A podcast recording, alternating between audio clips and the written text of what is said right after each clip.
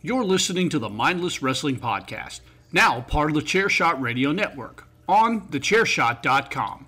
Remember, always use your head. You look like a dude who should be pumping my fucking gas. This isn't doing it for me. There's I'm not getting in, I'm not getting enjoyment out of this. He was a before the bell rings all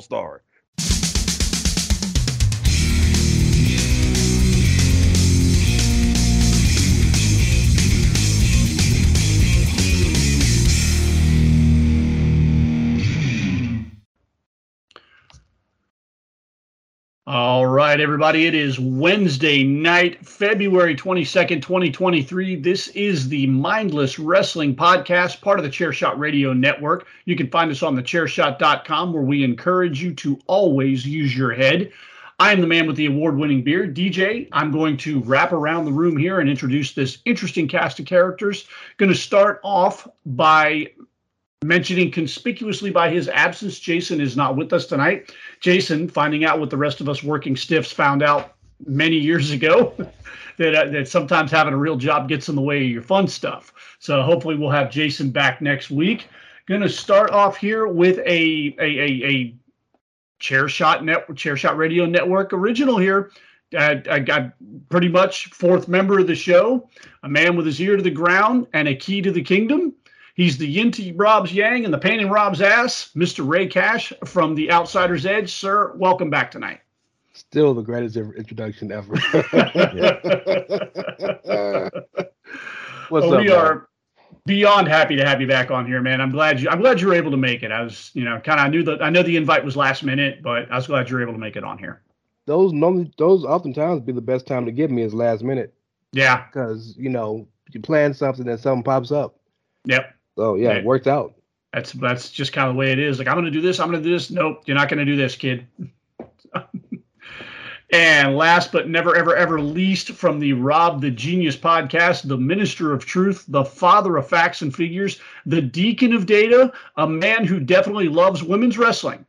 The official shoot bear of the Mindless Wrestling podcast and the man with the golden shovel. However, I may take that golden shovel from him tonight. Mr. Rob, how are you, sir? I'm doing good. And Ray, just to let you know, I am now a WrestleNomics subscriber. I don't know why Thurston talks the same shit you talk. Oh no, no, see, no, see, no, no, no, no, no. No, they, they they talk that they talk that math language. Right. Yeah. I, hey, and for the record, I have a very, very heavy level of respect for Thurston and the shit he does. Um, he shows his bias from time to time, but when he's just talking like business, nobody's better. Oh yeah, look, no, he he he is he's the best like finder of information. It's just yeah, he has some conclusions about some things that are just like, okay, bro, come on. hey man, everybody everybody got bias. We're gonna talk about it tonight. Trust me. Yeah, we are. Uh, we're going to talk some elimination chamber here, but then uh, we are going to drag the golden shovel out we're going to get some blood on it tonight because uh, we we need to have a discussion coming out of elimination chamber. There was just a lot of discussions, a lot of egregiously bad takes, a lot of bad faith takes, and the wrestling media was definitely at the heart of a lot of that. Uh, we're going to break all that down here a little bit tonight, but first we're going to get into the Elimination Chamber Premium Live event. Was this past Saturday, and uh, I got to say, man, from top to bottom, WWE cooked. Like all the matches cooked everything felt important. Everybody on that show felt like a star. Like you know, some shows you watch and you can look at somebody's okay. That person really was just kind of there as filler. This person was there just to f- fill a role.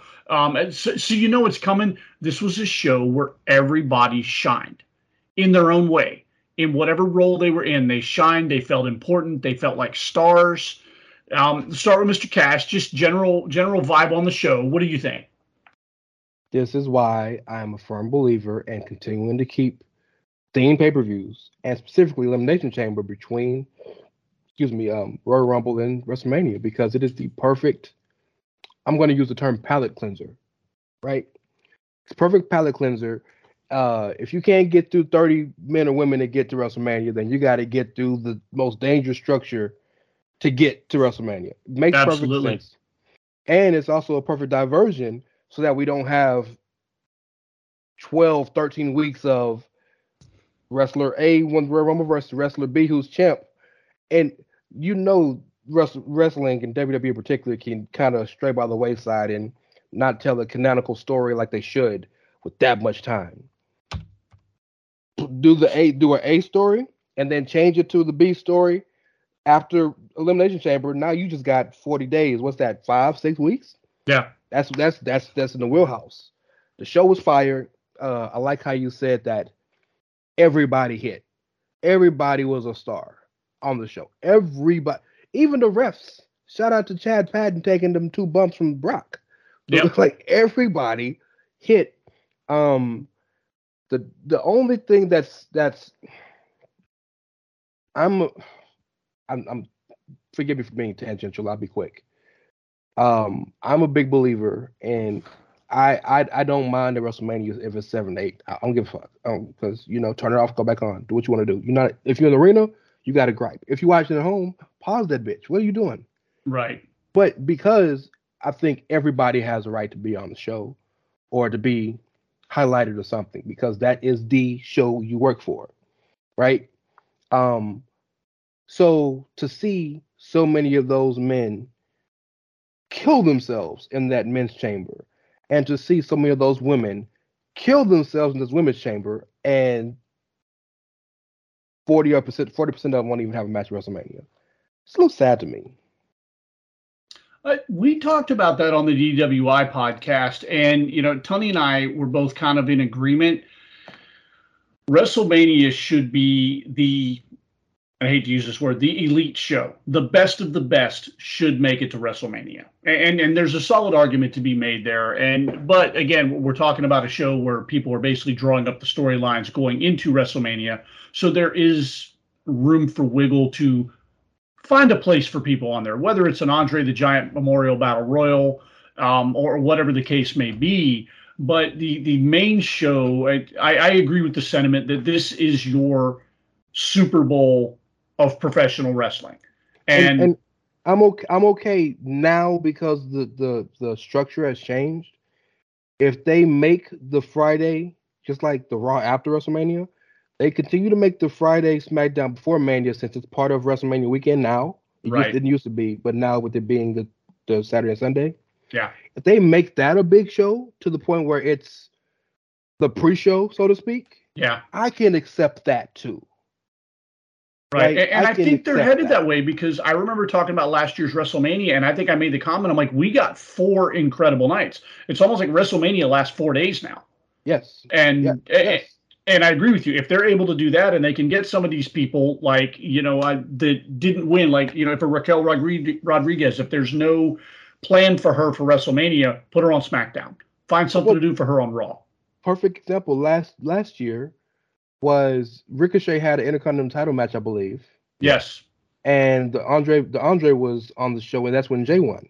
yes, yes. And those are big, big. It was Rick. It was was it Ricochet versus no Finn was in the Andre, but it was Ricochet against some. Who was it? You're right. remember. Ricochet defended against someone, and for the life of me, I cannot remember who it was. But it, it- much like a Ricochet match, it was a banger. It was. It was. So, So I can find that for you. Hold on. Uh, could you- so, Rob, yes. what were your thoughts on Elimination Chamber? I know you're kind of in the middle of digging for something, but Okay. And, Uh, and by the way, overall- these are non. I'm sure these are non Sammy Roman thoughts, right? Because this is Yeah, yeah, yeah. I know Yeah, yeah, that. no, no, we're, we're saving fine. we're saving that until till the end. We're just gonna burn through the card real quick. Yeah. Um. Overall, okay. I'd say overall good show. I liked it better in the Royal Rumble actually from top to bottom because you know I mean I was critical about some of those matches on the Royal Rumble card. Um. Wasn't you know I didn't have any. I, I wasn't. but I didn't. I didn't, I didn't finish with any anywhere near as any harsh of opinions in any of the matches here as I did on that show. Um, you know, just no, no. Cause we always everybody's got personal quibbles with this and that, and you know, so of course I had a few, but you know, I mean, but at no point was I sitting there saying, you know, my famous words, you know, this is shit. Okay, Yeah. at, at no point was I saying that during the show. Okay. Um, so yeah, overall good show. Um, yeah, and like Ray, I do kind of sometimes when I see some of the stuff people are doing, um, on the one, there are times where I'm like, okay, y'all just did that to do it. Um, Unless it's something like, like Montez off the top of the cage, which is so spectacular. Like, well, yeah, he just did that to do it, but who fucking cares?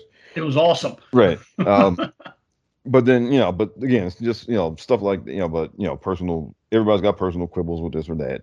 But overall, uh, yes, good show. Um, I, it'd be nice if they could. Five matches is, I mean, eight nine matches is too long. Five matches, um, for me, you know, they could they could have got one or two more on there. Eh, Um, possibly. Um, Yeah, but, but, you had three matches that was damn near an hour. That's Yeah. the only that's the only thing. Yeah. And I think that Rob's not a fan of long matches. well, For those of you that are new here, Rob, 20 minutes is Rob's cutoff. I mean, like, Um, c- well, de- depending on what it is, right? There's Yeah. there's certain matches I make an allowance for being longer. My boy needs to take a nap. Well, Speaking of which, did you sleep through the women's match, Rob? no, I did not, because they put them on first. I'm, I'm ribbing you, brother. I know, I know, I know, I ripping you. I know. See, I- they put them on first, so you get it out of the way. I, look, I, I gotta get, I gotta, I gotta get my cornet in person. I, I was about to say, I'm to change your name from Rob Burnett to Rob Cornett. They started off with the girls match. They had six girls in the match at the same time. Why they got six girls in the cage? Why? That's Rob Cornett for you, ladies and gentlemen. They got six girls in the cage. Before we get into that, I got to take a side road here for a minute and talk about Montez Ford's gear. Bianca Belair, my God, what just I am in awe of her talent. And I, it, she posted something on Twitter Friday. She had to have a uh, an emergency sewing machine sent to the hotel Yeah. so that she could work on his gear. And what she came up with was absolutely incredible. Aside from just being a, a top level athlete, top level entertainer, she's just talent after talent after talent. This girl is, A- and I am in awe of that. Yeah, it was. It, it was great. I mean, and like, I'm I'm glad that she like actually enjoys doing that, right? Yes. And and she's not doing it as like some type of you know service or something, right? I mean, Yeah. Yeah, Yeah, forced to do it. Yeah. yeah, yeah, The, the the cold thing is, she might be the best seamstress on, in the seamster seamstress in the entire company, and she's the world champion.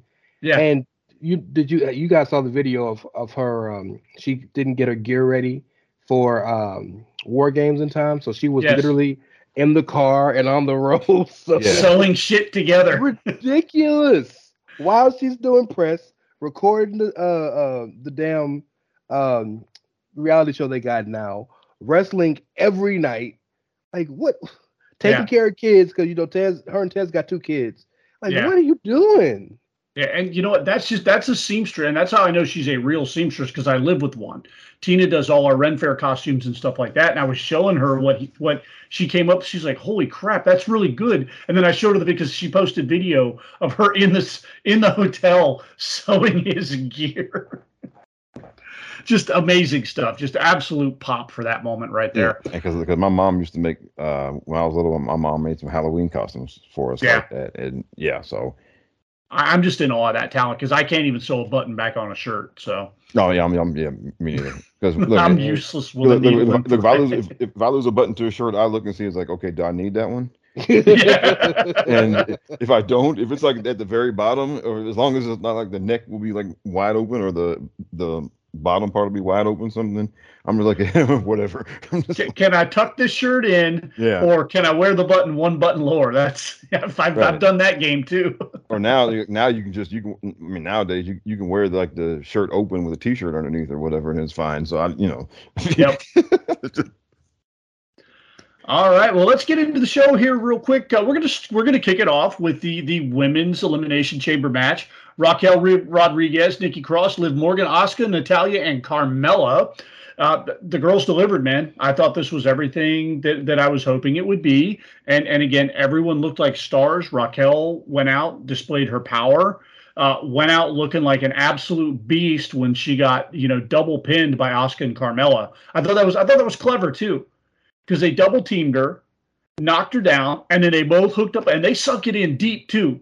It wasn't even like they just like hooked a leg and tried to pin her. They both sunk it in deep, so there was no way that Raquel was getting out of that. I I thought it was absolutely incredible. Um, Rob, any thoughts on this match? Uh, well, I think okay, you could tell if you want a difference between how like Vince laying something out and Hunter doing it. I think Vince would have had Raquel kill everybody except Asuka, and then Asuka would have beat her. Yeah. Uh, it'd One- been something like that, and um, yeah, it would have been something like that if Vince was in charge. So this is to me, this is one of the ones where you can, like I said, everybody got to do something. Yeah. Every, everybody got to do something to make them look good in the match.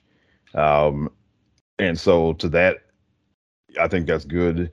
Um, my only just now the eliminations. And this is what happened in Royal Rumble also. Like they left too many people in there for too long, and then then they had to get people out of there really fast. I was going to bring that up after we we got Ray's uh, Ray's 'cause- thoughts on this Because match. that happened I in the wanted, to, women's I Rumble. wanted to pick your brains on that one for a minute. Yeah, that because that, that happened in the women's rumble also. Like there was like a minute or two left, and they had like ten women left in the rumble. They just had and they just had to start getting people out of there, and um, and the same thing happened here. And so, I mean, I mean, if you're if you're grading a match like a movie critic, you know, then that does kind of take away from it. Yes. Um, Yeah. But overall, I mean, it was it was a good match, and again, everybody got to do something. Now, my favorite women's chamber match was the the tag team one they did, you know, back in Yeah. 2019. Yeah. That one, and then the one where Shayna killed everybody. Those are That my was a two- lot of fun, Those are my two favorite ones. I, was- okay? I was I was there for that. No, I wasn't. I was there for that one. I was there for. I think I was there for the one Alexa won. Oh, okay. No, Yeah. okay. Yeah, but, I- but yeah, I, I, no, I, I'm partial to the one where Shayna killed everybody, even though people I pissed off it. about it. My Well, favorite moment of that match, I love when people get their characters. Shane is destroying everybody, and you've got Asuka, because Asuka, I think, was the last one that came out. Yeah.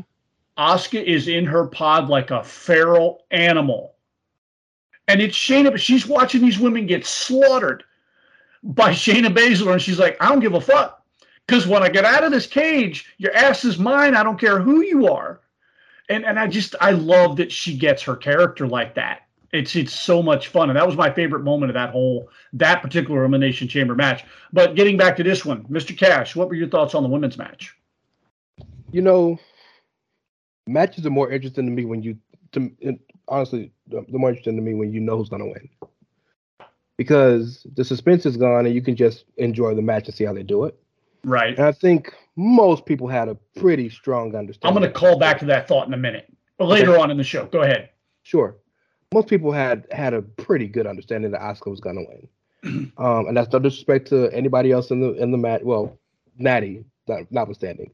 No disrespect to the other four, because like you know they all had, are women's champion material of if they already haven't been women's champions. But you know, um, so just getting a chance to watch it. Number one, Carmella and uh, Carmella continues to show what her and Alexa have over every other woman on the division, and that's they know how to play a character, Yep. right? For all of the drama and the hate that they've gotten over the years because they don't bump well, or they don't run the ropes right, or they're they're uh, you know they're they're paint by numbers and they're counting, and you can see they tell stories fantastically. Carmella was the star of the of the of the chamber to me. She was a star. Um, and by the way, shout out to her. She's laying them super kicks in now. Oh yeah. used to miss you completely. She's laying them things in now. Yeah. Um, I also want to give some love to Rob's favorite person, Liv Morgan. Okay, oh, come on, can we just, okay, can we just talk for a minute? Because y'all have branded me like y'all have branded me a Liv Morgan hater. I am not a Liv Morgan hater. I do not hate Liv Morgan. Okay. You did it. You don't. But but I I, I want to touch on that for this one point because for all of the shit we give you, your your issues with her were right at the time. Because Liv didn't have a character. She was just, I'm happy to be here. Well, now that wasn't my issue. My, my issue was just that she's good. Don't call her great. That's my issue. That was, I mean, that's fair too. I don't think that's a problem. But I, But but that's I- my only issue. People don't call her. She's good. Don't call her great. That's my Well, she's- issue. That's she's it. on the verge of greatness right now. I think. You know what? I gotta I got to side with Ray on this one. She's on the verge. Liv of. Morgan in the last losing the SmackDown Women's Championship Greatest was the ever best to thing to happen to Liv Morgan. Yep. Absolutely agree with you, Ray. and there are some wrestlers who are moves people, and there are some wrestlers who are I'm I'm gonna tell the story with my body. Yeah. Liv tells the story with her body. So now this the one the one criticism I came on this very show and had about Liv was if you had to explain Liv to a person that's never watched wrestling, what's her gimmick? What do you explain her as? What is what what is she? What is her motivation? She couldn't. Yeah. Now her motivation is she will never give up. She's feisty. She is fearless and will not not hardcore in the sense of a Shotzi who will throw herself off a 90 foot building, but she will use her body to her. It's almost Raven-esque. Yeah. Like, You know, it's like she's almost like a um uh uh, uh masochistic in a yeah. way, right? And so the way she got eliminated needs to be put on her highlight her highlight reel for the rest of her career. Yeah. With her getting her her get in the sharpshooter and in Asuka's um and the little Tommaso Ciampa I don't know what they call it, the shoulder thingy, Yeah. It's, it's a version of the uh the crossface. and her passing out while smiling. Dog, Yeah. she got it, bro. she does. She got it. She figured, it out. now. She the same jinx, right? Yep. I She got figured you. out. And also, real quick, I'm gonna give it to you because I'm done. When Yeah, they give when they give Raquel the ball, get the fuck out the way, because she's ready. Yeah. Uh, Raquel's another one who, you know, when they first brought her up from NXT, I'm like, I don't know she's ready to. If she's done cooking, she's done cooking. She, I she's just ready. I just hope she doesn't get the Big Show treatment because she's honestly a better face than a heel to me. Agreed. She can play a well heel, but she's a better face. I just hope they don't ruin her career with, with the Yeah, like, they then that would be a mistake if you flip flop her depending on what you need her for that month. I, I'd hate to see that. All right, let's move on to uh, a tag team match, um, mixed tag team match. The Grit couple, Edge and Beth Phoenix, versus Finn Balor and Rhea Ripley of Judgment Day. Um, I, I got to say, this was this match was fun. This match was a lot of fun. It was good seeing Beth Phoenix back in there. I think Beth looked incredible. Um, it's all in all, uh, this one, I, I think we were split on this panel. I think, I can't remember, Rob, correct me if I'm wrong. I think at least one of us picked um, Finn and Rhea to win um, simply because we pretty much knew Damian Priest wasn't going to win and we didn't have, we didn't want a clean sweep over Judgment Day. But Mhm. yeah, the, uh, the Grit couple ended up taking this one home. Rob, what were your thoughts on this match? Did you enjoy this one or was it just kind of there? Well, I, well, I guess I wasn't interested in it. So Okay. It's not good or bad. It was a, from yeah. I mean, it was a fun match from what was going on. Um, yeah, just I guess good look for this for this show in particular. Um, there were like a couple of things that I was like fixated on. I was fixated on the main event. Uh, I was fixated on you know uh, how they were going to finish the men's chamber match and and how Brock and Bobby was going to go. Um, I figured, and so this one, I- I just honestly, I mean, I watched it and it was good fun and all of that, but I just I wasn't really like fixated on it to be perfectly honest with you. Uh, so, but from you know, but I mean, I paid enough attention to see that it was good. You know, Okay. Ray, any thoughts on this match? Yeah, man. So number one, uh Edge really sneakily makes you forget he's Canadian. Yeah. Like I forgot, and then when they start singing Metalingus, you're like, oh yeah, he's from there. Yeah. Um, also Edge, Pat Edge, uh, slapping best ass whenever they come out will never not be funny. That is so good. When they did that on Raw a couple weeks ago and he smacked her on the ass and she's giving him the what for on the way to the ring. I, dude, I popped for that. So I I, I want to give Edge some flowers real fast for one thing that I don't think nobody talks about enough. You know, we Edge grew up in Edge grew up in wrestling in an era where women were treated as uh, more objectified than they ever have been. Yeah. Never were. And now, if you notice, every Edge match, Jessika Carr is his ref. Every match. He even brought her to Saudi and she, and she re- she refed her first match at Edge match. She refed the first. She was the first woman to ever ref for Hell in a Cell, him and versus Rollins and so he he he pushes her, and look at how he has built up Rhea, and vice versa how Finn has allowed uh, Beth. Like that double power bomb spot when it was the two women power bombing the dude, Yeah. or that they.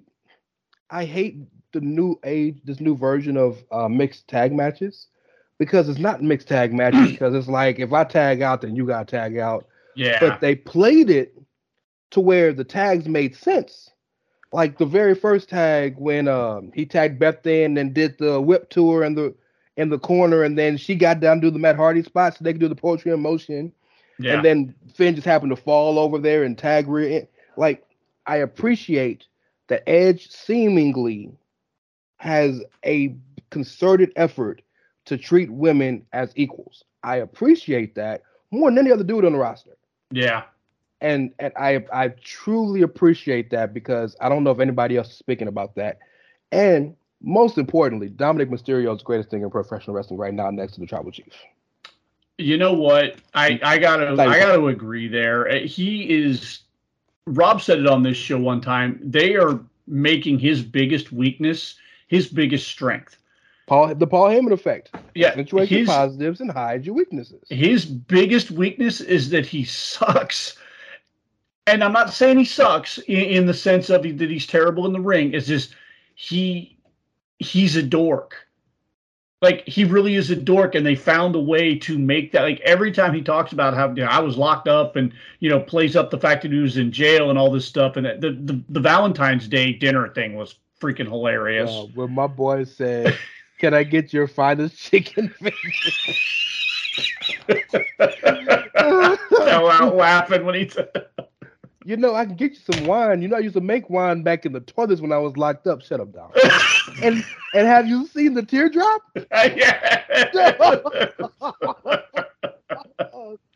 He has Oh. And I have said that on this show for the longest time. When you lean into the ridiculous all the way, it fucking works. yeah. And he has leaned all the way in on this. And it's, I agree with you, it's absolutely incredible. And whoever came up with that whole idea, give him a raise, man. Yeah, because um, I've said before, like the biggest thing was he's he's a buster, basically. Yeah. That, that's that's what he is. And so when he was trying to be a good wrestler, it just it sucked. But to your point there, Rob, they figured out his strengths and kind of weeded out his weaknesses in the ring. Because one thing we agreed, he was trying to do some of the Rey Mysterio stuff. He's too tall and he's too kind of lumber. So he kind of was lumbering in the ring during those times. And I, I understand he was still kind of a work in progress and everything. But now, the and you had made the comment, the stuff he does doesn't look like it's really effective. I, I would I would disagree with that statement today. Well, he does different. He does different stuff now, though. Exactly. He's not trying to emulate his dad. He's just trying to be him. And the stuff he's doing is looking good. It's looking like I buy. Okay, yeah, that could have hurt. You know, that could have that could have done some damage. Yeah, like and to go off fine. on a tangent here, like somebody I think of like this, um, Lacey Evans. When Lacey Evans, when she just when she stands there and just beats people up and puts them in the cobra clutch and stomps on people and whatever, it looks really Yeah. good. Yeah. Yeah. Yeah. When she tries to do when she tries to be a quote unquote wrestler, it looks bad. Yeah, that's why Uh, she's better as a heel. Yeah. Lacey Heb- Lacey Evans is 100 percent better as a heel. Yeah, but as far as but in the, but when she's in the yeah, but the same things like stick to the shit that, that you can make look good and not try to do other stuff. And with Dominic, he look he's not Rey. He's not fast enough to be Rey. Right. Um, to do Rey shit, you got to be fast. He ain't fast. He probably never will be. Look, uh, he's us slow people stay slow. All he's right. un- he's unburdened now from having to be Rey Mysterio Jr. or the third, I guess you could say. Um, he's unburdened from that. And any any wrestler who's a second generation wrestler who has been endorsed by their parent has tried to do the I'm my dad or I'm my mom thing. All of them.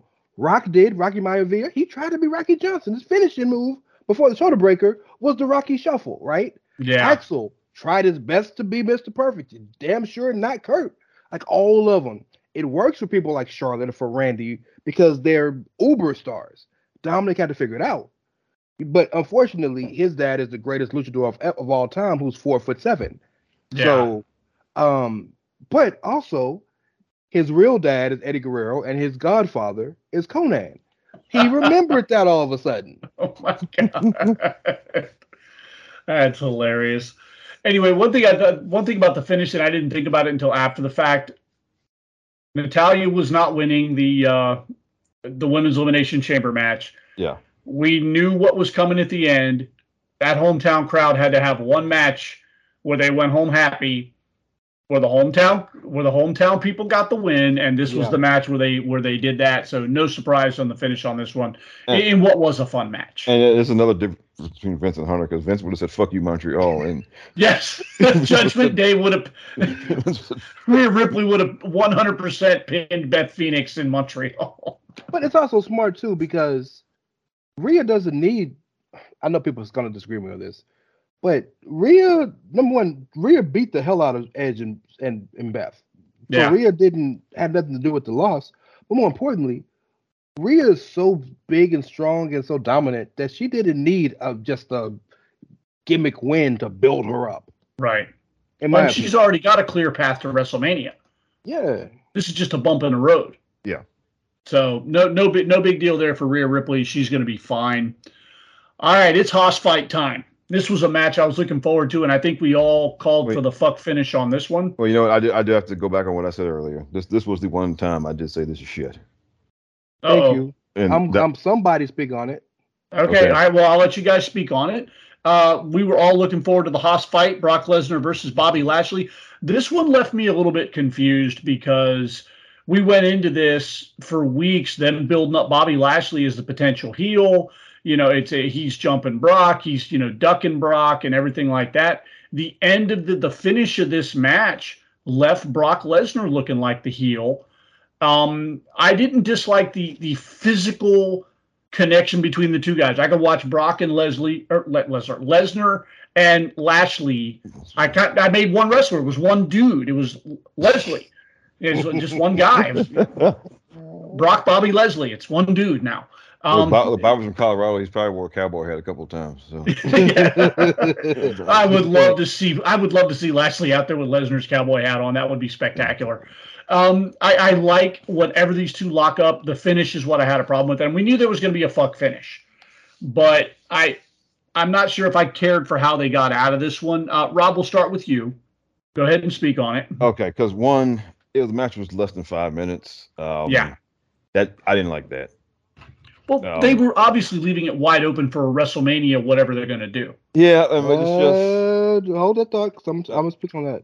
Okay. All right, all right. But I just, for one, I've been kind of puzzled by what how they've been doing Bobby for a while now because if you go back to they back go back to Hell in a Cell, like he won the handicap match, they had finally gotten people to cheer for the man, like like like I'm sure they wanted all along, right? They'd finally gotten that to work. And he was, you know, then the rest of the summer he was wrestling Austin Theory, and people were cheering for him, and right, and all, and it worked, and everything was working. And then, you know, then then they had Brock attack him, and Brock, nobody's booing Cowboy Brock right now, so you put Bobby in there with Brock, and he's going to get booed by people because nobody's booing Brock right now. So that mm. messed up all the the work they had done to finally get the man cheered by the audience. But then after the Brock thing is done, then you put him back in there with Seth in Theory, and Seth was still working heel at the time. So now Bobby is kind of sort of babyface because he's in there with two heels, and then he goes back to working like a babyface again. And then now they bring the now that you know the Brock thing goes on again, and now they got Bobby acting like a full blown heel. But then now we get to this match, and Brock does a heel move to get out of losing. And like, what are we doing? Look, um, we need to pick something here. And when we you talk about like Big Show, how you know the flipping and flopping, how it ultimately hurt him. Um, I don't think that. Now I don't think Bobby's been hurt by it yet, but they got to pick something with him. Um, all right, and obviously, look, they've been hinting at you know the hurt business getting the band back together, and and like when that happens, I guess. Well, then look when that happens. I mean, they, they'll probably be heels, but people are going to cheer for them because you know it, you know all that. But I don't know. I mean, like it just it's. I don't know what they're doing with Bobby. I mean, it feels like they just. It feels like they don't know what to do. That you know they don't know what direction to pick for him at the moment, and you know, and then I mean he's working heel leading up this match. So why is Brock doing the heel move of kicking him in the nuts to get out of losing? Um, and it just it made no sense. And then and then you know Brock F fives everybody. That's like you know that's kind of like that's basically you know Hogan must pose right after the Yeah. yeah. match, and, and so it's like, what you know what what are we doing here? And and all you know, and we keep and all of this keeps happening because we're being promised, you know, or supposedly being promised that okay, guys, they're going to have the big epic match that we've been telling you they're going to have. Where they're, they're going to have it just next time, you know, next time they're going to have it, right? so it's a similar situation for you, like the cage match was with with uh, Becky and Bailey a few weeks back. Yeah. and and and the just okay well guys next time okay next next time ne- next time we promise you we're going to give them 15 minutes and they're going to go kill each other and do everything and everything and all of that and it's going to be the greatest match ever we promise you guys next time right and that's how it feels and you know at this point i'm not trusting them to deliver on next time All right, Mr. Cash. I have a lot of the same sentiments. Um, a lot of the same sentiments. I, the one disagreement I think though is that this is this this is a, this is a feud that I don't think you can look at as heel face because Brock is cheered by the crowd, but he's the antagonist because Brock is calling out Bobby, Brock is jumping Bobby, and all this. Bobby came out when this feud when when it came back out. Remember, the whole thing reheated up because Brock just came out of nowhere and just F5 Bobby, Yes. right? And then Brock got mad because Bobby eliminated him from the Royal Rumble. But when he came out with the with the promo where he said I got a contract, Bobby came out and said, like someone who's actually thinking with sense said, I'm letting my people look at it. Why should I want the match? I beat you once. When you beat me, it's because you cheated. Why should I want another match? I'm better than you. Mhm. Um, so the dynamics keep changing. Excuse me. And Brock is in that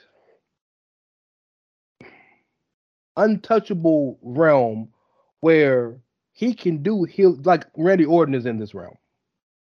Where he can do heelish things. Eddie Guerrero, I guess you could say too. he can do heelish things as a babyface. Austin is there too. Because his character is Pharaoh Wi- Wildman essentially. Right? And so the reason Cowboy Brock works because the he's trying to suppress the crazy yeah. because he liked the people now. Whereas before, the only thing that could suppress the crazy was Paul Heyman. Right? Right. So so now when the crazy come out, that's Brock. But we love him now because he's acknowledging us now, right? Yeah. Pardon the pun. Um my issue is not with the I'm really tired of these Godzilla versus Kong esque matches that are nothing but finisher, finisher, finisher, finisher, finisher. It's like I'm playing 2K. tired of them. But I get that a lot of other people like them, so I'm not going to complain about that. The only issue I have with this match, one singular issue, is that y'all had Bray and Uncle Howdy come out and say, "I'm I'm fighting the winner," oh that too yeah and then you just did a fuck finish that left. If if, if Bray and Uncle Howdy had never come out, I would be singing the praises of what that finish could have possibly been, because that pra- that could lead to the final match of WrestleMania, Fight Pit, Ultimate Challenge, in the Octagon, something, no holds barred, something Right. where they can have the final match, right? hmm But now you've muddled the waters because you know Bobby gonna want to get back. You know Brock is unstable as I don't know what. And then you got the supernatural guys out here saying, Oh yeah, brother, I'm coming after y'all now. Like I'm so confused. And it's, wrestling is good when you have more questions than answers, but it's bad when your questions are because you're confused. Right. So yeah, you can question certain aspects of a story, but when the story itself is confusing, and and that's I didn't see I haven't watched SmackDown yet. I just had a busy weekend, but I followed on Twitter, and somebody's like, you know, he just Bray Wyatt challenged the. I'm like, where does Bray Wyatt even fit into that, like, sphere? Like Right. it's, it's and it's not even one of those like shocking things where like, oh my god, he challenged Brock Lesnar. It's like No, why would he challenge Brock or Bobby? Like, where's the connection? Uh, for the, all intents and purposes, Bobby works on Raw, Bray works on SmackDown, and Brock works whenever Brock feels like coming to work. But what's the motivation? That's There's the- none. That that's my point. You know, there's none. There, there's no motivation for Bray Wyatt to be after either one of these guys. There's no connection there whatsoever. I mean, I'm sure they maybe there's somewhere. You know, if we want long-term storytelling, maybe something happened three or four years ago that they can tie it all together. Brock and Bobby was not Brock and Bobby. Brock and Bray was supposed to have a WrestleMania match the year it was Brock and Ambrose, and Ambrose Okay. got hot. That's right. Yeah, that's But right. that was- and I think That was Swamp Leader Bray though. That was not. that was not. So, so that was that was more that that could have made sense and that was more believable or whatever. Um, you know, because look, everybody was joking over the weekend and you know can't wait to see Brock no sell all of the Uncle Howdy shit. Yeah, you know right. he's gonna do it. right? right? I mean, I mean, um, yeah. So Alright. I don't know. So what- what, what's going on? Um, you know, so either yeah, I mean, is it yeah? I mean, is he going to do something with Brock? Bobby is like the absolute last person I would put in there to, with any Uncle Howdy shit. Yeah. Like I, I mean, unless it's something that Brock said, "Hey, let me," because you know, Brock and Brock has gone on record as saying, "Look, I'm an entertainer," and I think there's part of him that while he, you know, has openly said he's an introvert, he's here for business. I also think he understands the value of good entertainment, and if he personally thinks there's something entertaining to be had, because let's face it, Brock ain't working Bray Wyatt unless he wants to if Brock works into the into the front office and says, "Look, I ain't working this guy. He ain't working this guy." So if he's working Bray Wyatt, it's because he either requested it or it was suggested to him and said, "Yeah, I can make money with this guy." and there's there's one there's one other person on the roster who has those privileges and does the same oh thing. God! Yep. Come on, man. There he is. damn- He had to get his. Too damn early. For No, no, no. I didn't say no, no, no, no, no, no. I'm not. I'm not doing that. No. Talking about Ronda Rousey. Oh, because oh, that oh, felt like okay. a, I- that I felt thought like a this was Charlotte gonna be Flair No, no, no. I thought this was going to be a shoehorn Charlotte moment. No, but no, Ronda is because you know Ronda just basically spills everything on her live live stream, just totally kills Yeah. the business. So um, um, she's, I mean, she said point blank, like, look, you know, they, I get to pick whoever I want to work with. Um, Yeah. and you know, and uh, Oh, when you got that kind of cachet, Yeah. you're that kind of draw. I don't. I respect the hustle personally. yeah, I don't begrudge it. I mean, the, oh no, not at all. yeah. Yeah. You- Oh, You're making about- that company money. Why shouldn't you call your And shot? look, look, honestly, when you, when you get to a certain point in your career, if you've and you've earned and you've put in the work and you've you know proven yourself over and over again, you absolutely should say, you know, yeah, this person is cool. That one, not so much. Yeah. Yeah. And- So- And I, I, I- I think, I think the, the final takeaway for me is that they're paying Bo Dallas so much money to wear this damn mask that he, he, he got to take some bumps from somebody else some worth. yeah. Yeah. It's like there's like Rock the Bottom. Denzel thing. I'm leaving with something. It's like, look, somebody I'm leaving it with something. somebody's leaving gonna, with like, something. Bo, somebody's gonna throw you around, damn it. Okay. Somebody's you know. Uh, all right, let's move on here. The United States Championship up for grabs in an elimination chamber match. Champion Austin Theory versus Seth Rollins versus Johnny Gargano, Bronson Reed, Damian Priest, Montez Ford. Uh, man, these guys delivered. And again, this is another one of those matches where every single person in it looked like an absolute star. We started off with Seth Rollins and Johnny Gargano, so we got some really good wrestling early on uh, they they really there was a lot of questions going into this as to whether or not because there's been kind of some sentiment that Bronson Reed from a certain sect of the internet wrestling community they don't know what they're doing with Bronson Reed, they don't know what they're doing with Johnny Gargano. They found something for both guys to do on Saturday night. Bronson Reed looked like a freaking beast, man. He looked like an absolute animal in there. Johnny had some really good interactive moments with Seth, had some really good wrestling moments, pulled off some really good, really cool spots. Like, holy crap, that um, Hurricane Run off the top of the pod when Seth had him up looked like he was going for the power bomb on him. And Johnny, I thought Johnny broke himself because they both came down. Johnny, I think Johnny got the worst of that whole thing because I think he hit Priest on the way down. Seth, you know, got launched into a pile of bodies. Uh, it just absolutely incredible. I, I think all, and I said on the DWI podcast that I would have been okay with any one of these six guys winning this match. Uh, Austin Theory retains, and in from a overall spectacle, for me, this was match of the night. Ray, what do you think? So this is the one match I want to go back and rewatch because there are parts of it I missed just in the night. But the overarching theme of the night is I think this is this match was Rob said something that was really salient to me that stuck with me all so far in this entire show is but it was that you can see the difference between that the old man was booking and this out and how Hunter it out because everybody got their chance to shine. Yep. Genuinely. But the thing that sticks with me, and I, I know Rob is gonna bloviate about Montez as he should. We did that a little bit on the pre-show. All the flowers, right? Oh yes. All the flowers. Um, but this is the beauty. This is the. A lot of us criticized Hunter bringing back everybody all at once, seemingly with no rhyme or reason, right? I did, and I was happy with everybody brought back, but it just seemed like too much, too soon with like no reason. This is the reason why he brought those people back.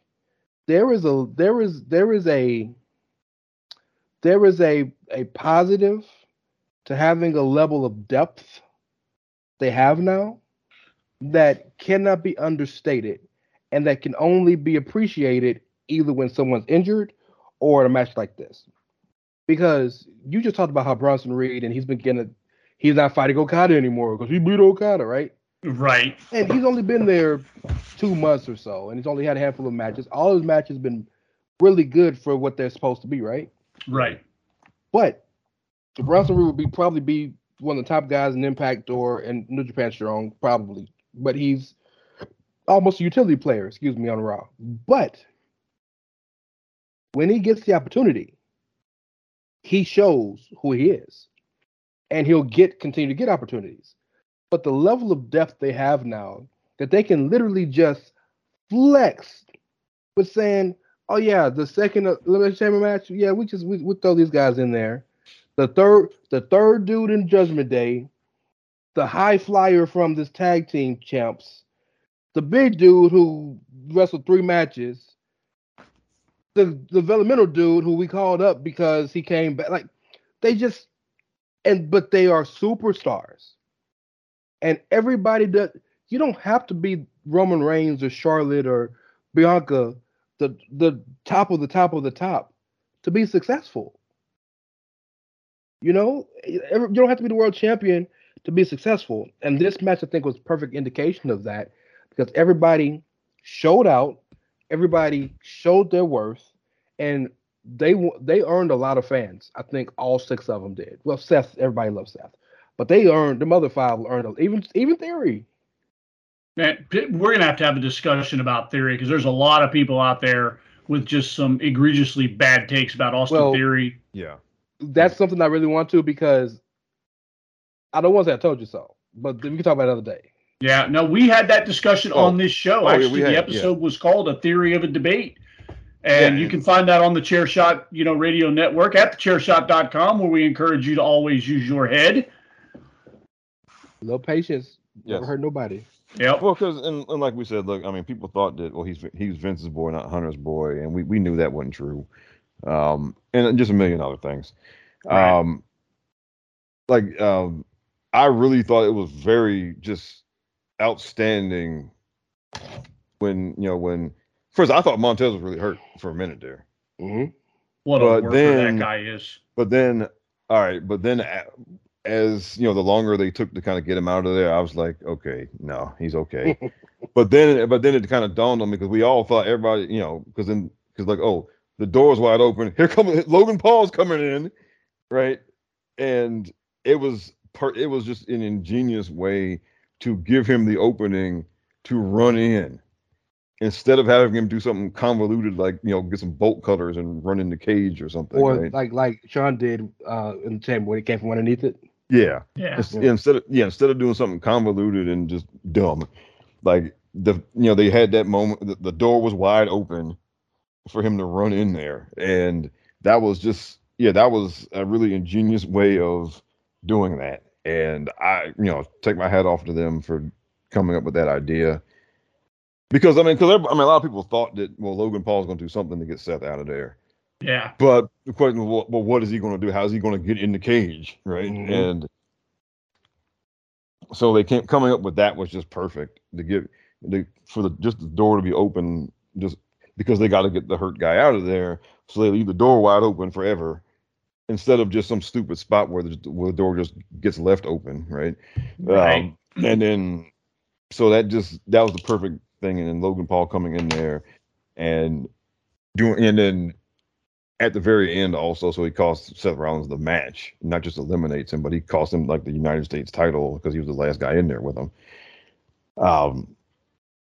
So yeah, I mean they did, you know, um, to me this was like as far as just in terms of work and like doing stuff in a match, this was like yeah, this was the best match of the night, and then also for me just um like okay well last year's men's chamber match team that was the wrong way to have somebody kill everybody. Because Oh, Brock. yeah i mean because well because we've already seen brock kill everybody. And whereas when when shayna did it it was kind of like her coming out party right? Yeah. with brock it's like we've seen brock kill people right Although I got to say, the interactions with him and Austin Theory and that, that, part no that part that was, was spectacular with Brock, Yeah. Spider Man climbing up the, the That inside part, of the cell. I'd never That- seen that man move that fast in my life. no, that that part that part was really good, but like everything that happened before that was just like and like and, Yeah. and, and they rushed through it all. Like, he just eliminated everybody real quickly. Um, so this was just a contrast to that. Everybody got something to do. Um, nobody looked like a chump in there, you know. And um, again, like the finish was just excellent. And you know, and Austin Theory escaping, and and some people are taking issue with well, Austin Theory winning the way he wins. Well, this is what he's supposed to do. He's a heel. We're, we're going to talk about that a little bit later, too, because I think people don't understand that He's a heel champion. He is not supposed to win fairly. He- heels are going to heel. And I mean, I- unless you're unless you're somebody like Brock Lesnar, who is you know towers over everybody, you can just you know whatever. But if you're not that, then yes, you're going to cheat. You're going to do Weasley shit to win. I mean, uh, you know, I take a little umbrage in Brock winning, and not in Brock, in Theory winning though. I take a, just a little umbrage, only because, and this this is maybe the purist in me. Theory clear, th- clearly we're leading towards Theory versus Cena. Yeah. Yeah. That match don't need a title. Does you could have? I don't. It, uh, it doesn't need a title. I don't think. So I- look, Finish your thought. Go ahead. Go ahead. hear me out. I don't think it needs a title because you could use that title to elevate something else, right? And Theory and Cena has years of of of feud worth on, on its own. But the one thing that'll save it for me, Theory Cena, Cena wins the title, Raw to WrestleMania Open Challenge, and Switchblade Jay White comes out and destroys Cena. I'm cool with it then, right? But I just don't think unless it's a if it's a if it was a world title and Cena was fighting for it, man, yes, that's John motherfucking Cena.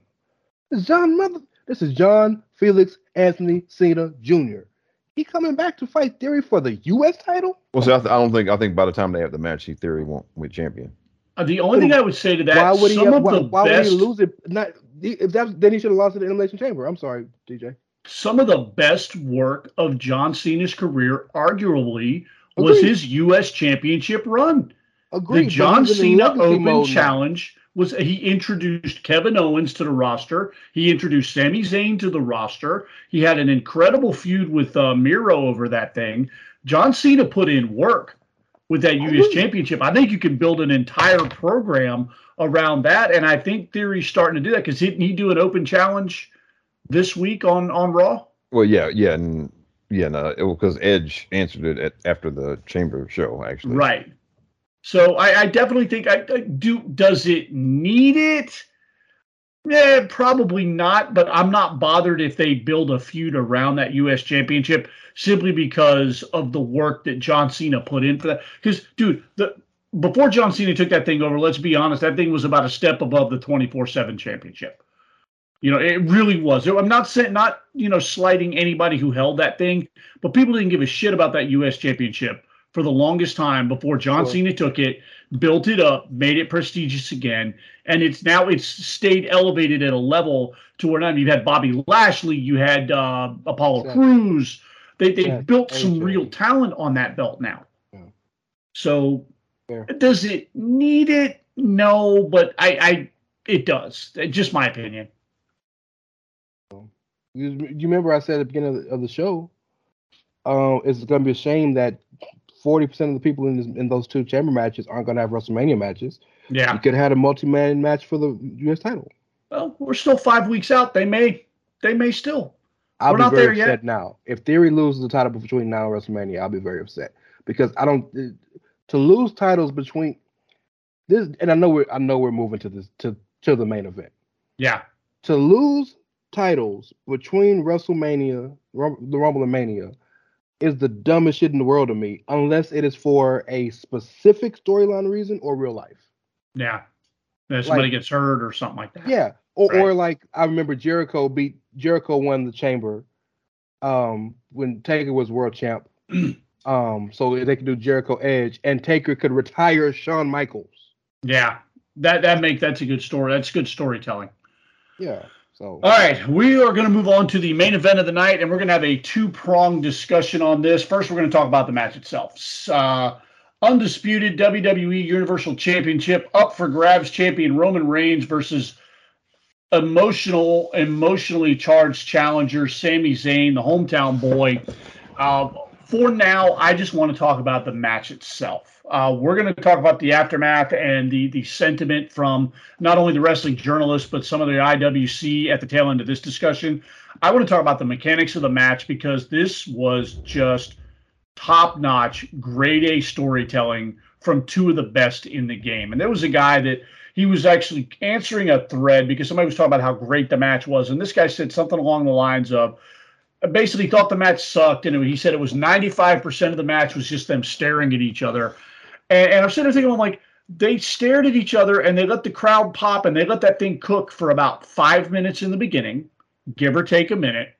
That match, the wrestling aspect of it went almost 30 minutes. Now, I'm not the math nerd in the room, but I'm pretty sure that five minutes out of 30 is not 95%.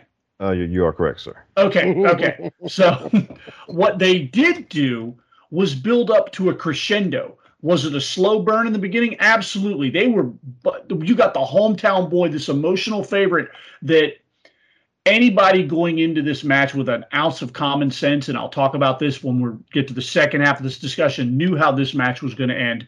What are you going to give this crowd to get it hyped up, get them into this match, even though most of the people in there already knew what the outcome was going to be? You got to slow burn this. You got to make them want it and salivate it and want it even more. So, yeah, start it off a little slow but then it started to build. And you got to think about things here. This is not a situation where you've got two equally matched guys going head to head. This is the underground or the the underdog from the underground versus the tribal chief. So Sami Zayn's not going to go out there and go on this massive onslaught. He's going to pick and choose his spots. He's going to look for a weakness in Roman. He's going to try and chop down that tree, and you got to do that slowly because as a thinking at this from a, a fight aspect, if Sami Zayn goes in balls to the wall against Roman Reigns, he gets put down in five minutes. When you look Yes. at it from a fight aspect, Yes. when you look at it mechanically and him looking at it as a technician, because Sami Zayn's very cagey, very crafty, he's got to try and outthink and outmaneuver Roman. You're going to start off slow. You're going to pick your spots. And that's what this did. And that's what this match, and it built to this amazing crescendo that ended up being the last 10 minutes of the match where the guys went full tilt. And I thought it was amazingly crafted. I thought it was an amazing story that they told. Um, and, and both guys showed why they are two of the best in the industry today. Ray, your thoughts on the match itself? Um. Well, well, well, very well introduced. First and foremost, um, I it, it's it, to shout out uh, Hyman Carter on Twitter, my boy. Um, this is cinema. That was what I want from professional wrestling. Um, there's a reason, and, and I mean no disrespect to the guys, the Will Ospreys of the world, and the Ricochets, and the El Hijo del Vikingos and of the world, who can do everything. I mean, no disrespect because they're amazing, and they have matches that I love to watch.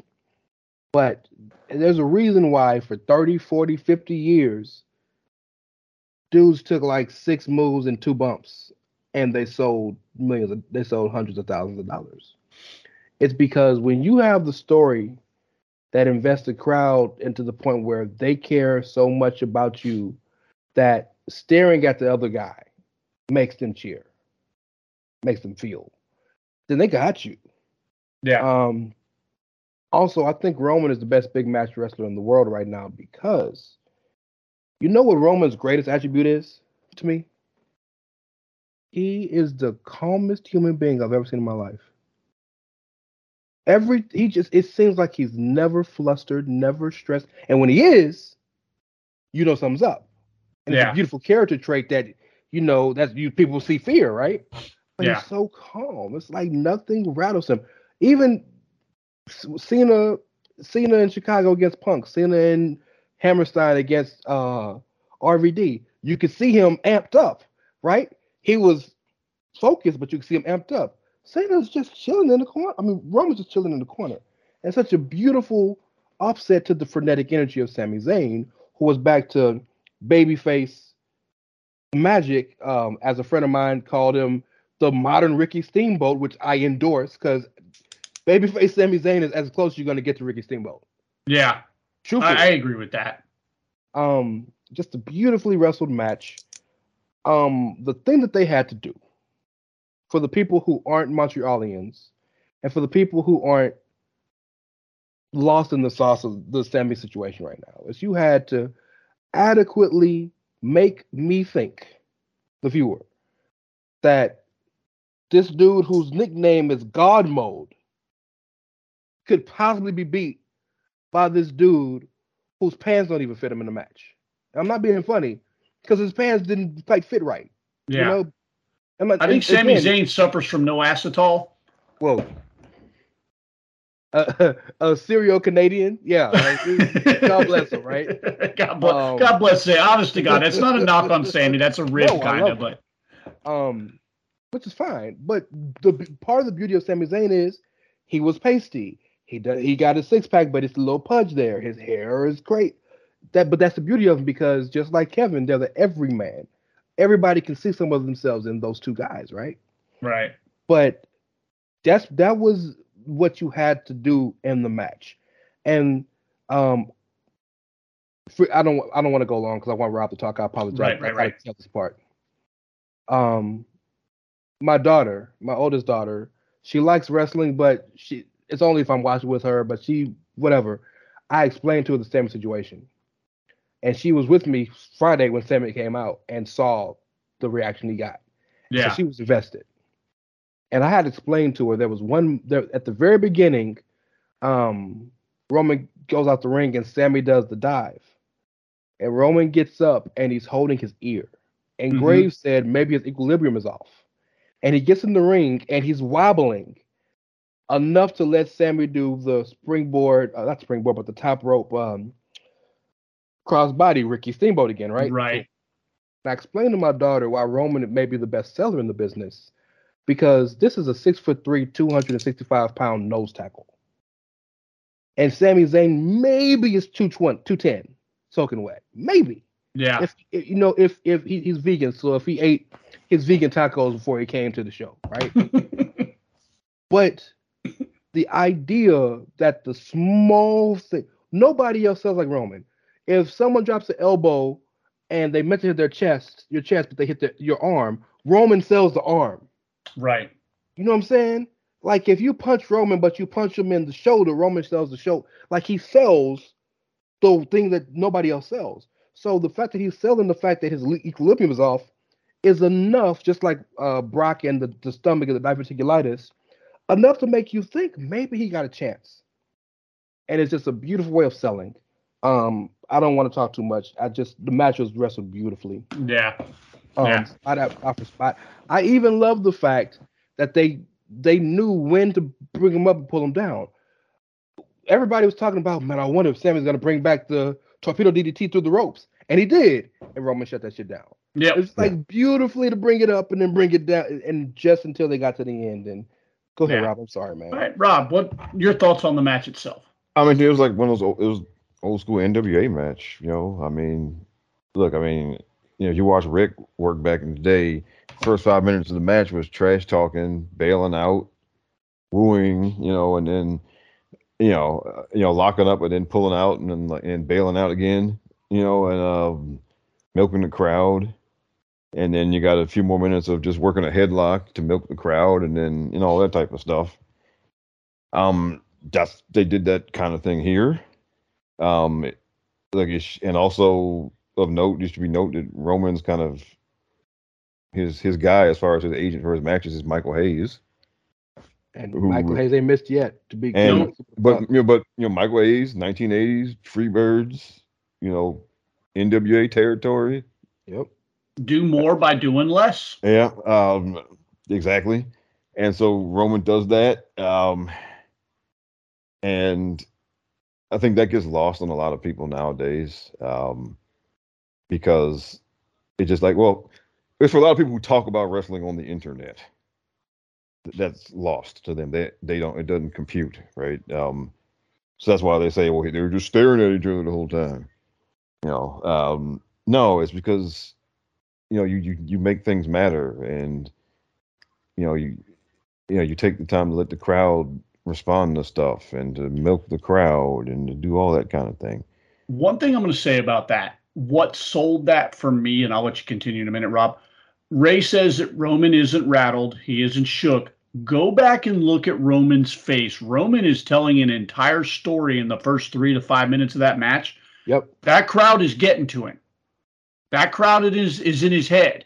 Roman's looking around, and there's that that he has the best facial expressions in the business. Like you can read what's going. You can read his internal prompt through his eyes. Roman is looking around at Montreal like, what the hell have I gotten into? Like, Yeah. what what How is dare you. this? Yeah. Who dare- are these people and why? Like, there's a I won't say doubt, but there's a moment on Roman's face where he's like, maybe not. You know, maybe I got into more than I could handle here, and and I thought that was brilliant. Go ahead, Yeah. Rob. I'm sorry. No problem no problem and um and like i said you like you gotta you gotta make the crowd believe that the guy on the other side has a chance to win and you and you need to do it in a way that makes sense and okay because you know way too many times nowadays you know because i mean i've much longer i watched this match from it was like from pwg i think. It was it was ricochet and gunther. And it was a video they had a video game match. Right? And it's just like like what is this shit? And look if, you, if you're into that kind of thing it was great. But if you're not it was just kind of like well, what is this shit? Right? Mhm. because I mean Ricochet was getting entirely too much stuff in on him and all of that, right? Um, so to me that that's not a believable way of portraying the smaller guy as having a chance of winning, right? Um, so here they did that, and I you know I go back to like with Ric Flair, he had matches, he had title matches against Ricky Morton of the Rock and Roll Express. and made you believe that Ricky might actually have.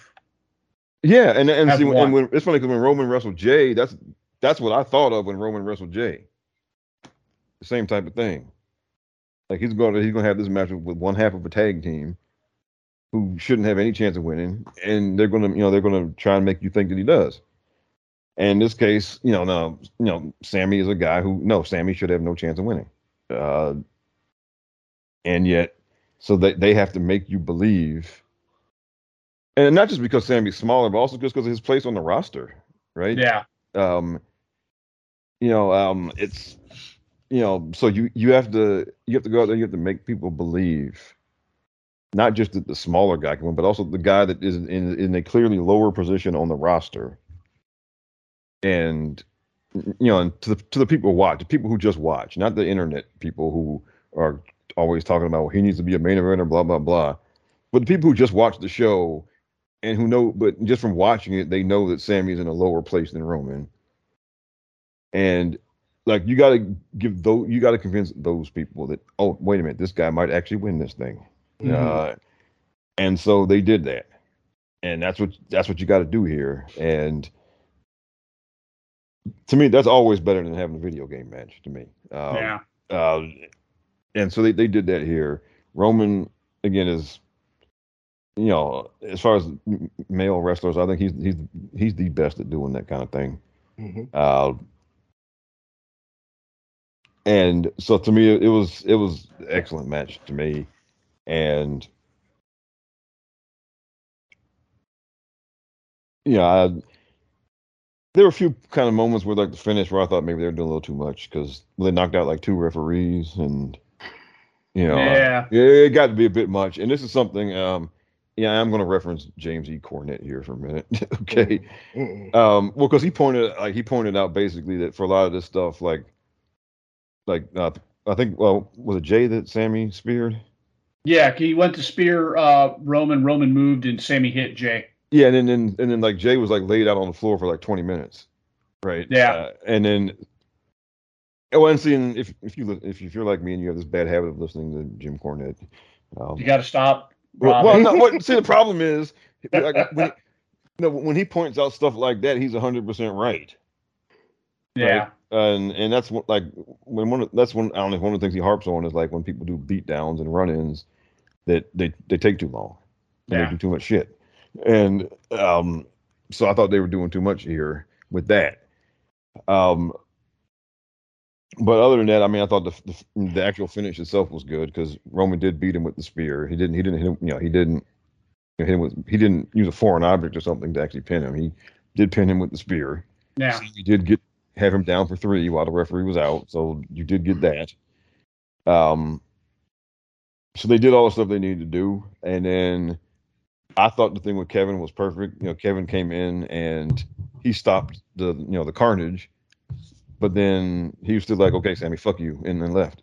yeah. And I like where they're going with him and Sami, where Kevin's like, "I didn't help you." Yeah, He's like, "I helped you, but I didn't help you." He's like, "You know, my issue is with the bloodline. I'm dealing with them." He's like, it, it, "They." Kevin Owens had real bro talk with Sami Zayn on Monday night, and I loved it. I thought it was oh, incredible. Oh, and that was great because he was like, "Look, look, you know, I did that because, you know, I didn't want to see your kids see you get the shit beat out of you the way you Yep. did, the way you stood there and watched me get the shit out of me in front of my kids." yeah, that, that was Kevin real bro stuff right there. Kevin Owens continuing to be the only person on the roster that pays attention to shit. Great character trait. Yeah. Yep, absolutely. React like a human being. Yo. Yep. I'm going to drop a couple quick nuggets on this match before we move into uh, the big topic of the night.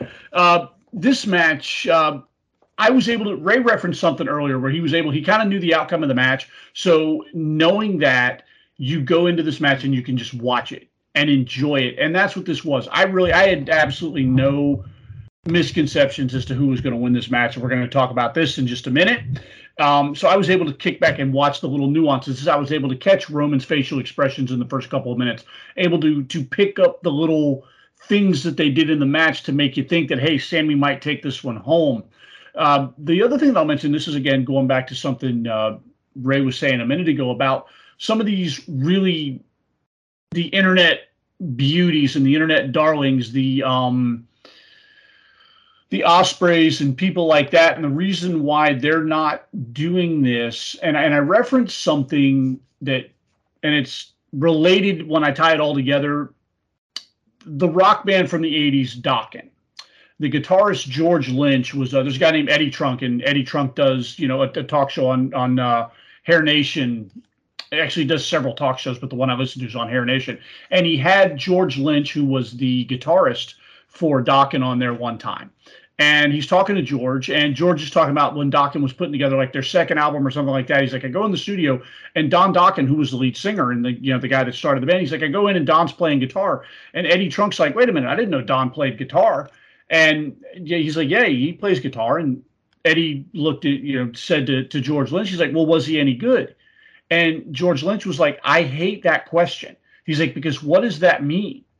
He's like, I can be the most technically proficient guitarist in the world. But if I don't write timeless songs and he does, who's the better guitarist? Him or me?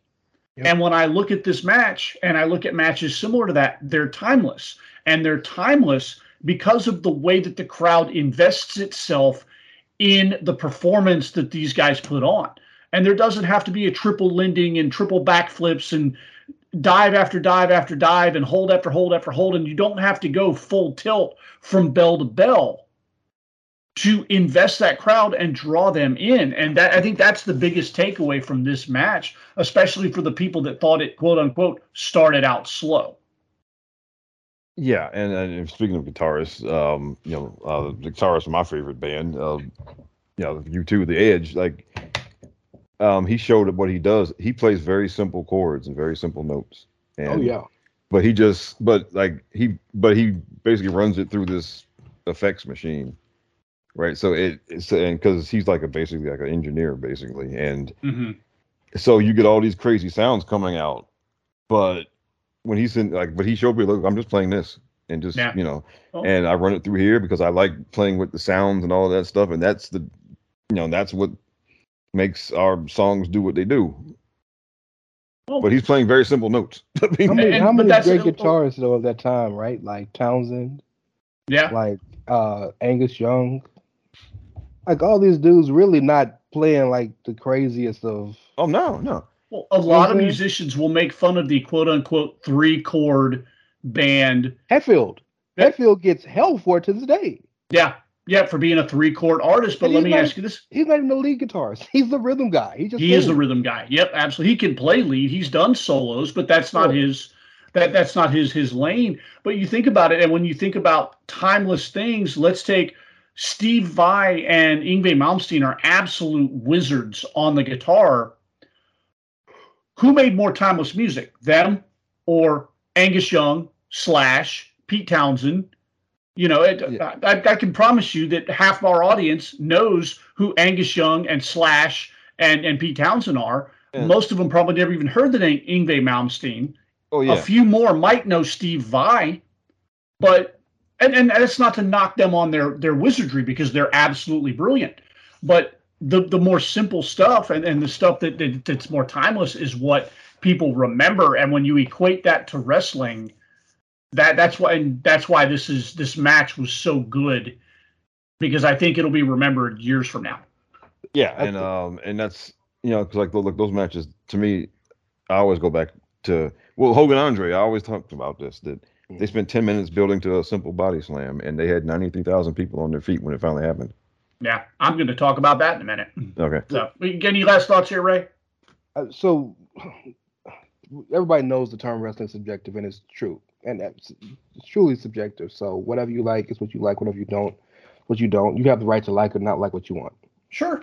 but the way i was taught in wrestling the way i was i came up with the way i learned the way i i fell in love with the business i've had the luxury not as much as you dj but to work a small mi- minuscule part in the actual wrestling business under some very popular names that you see on TV on a regular basis and, and listen to them and talk to them and learn from them. What I have been taught about wrestling is is that the physical part of wrestling is the least most this the least important part. It is it's only there because you got to do something.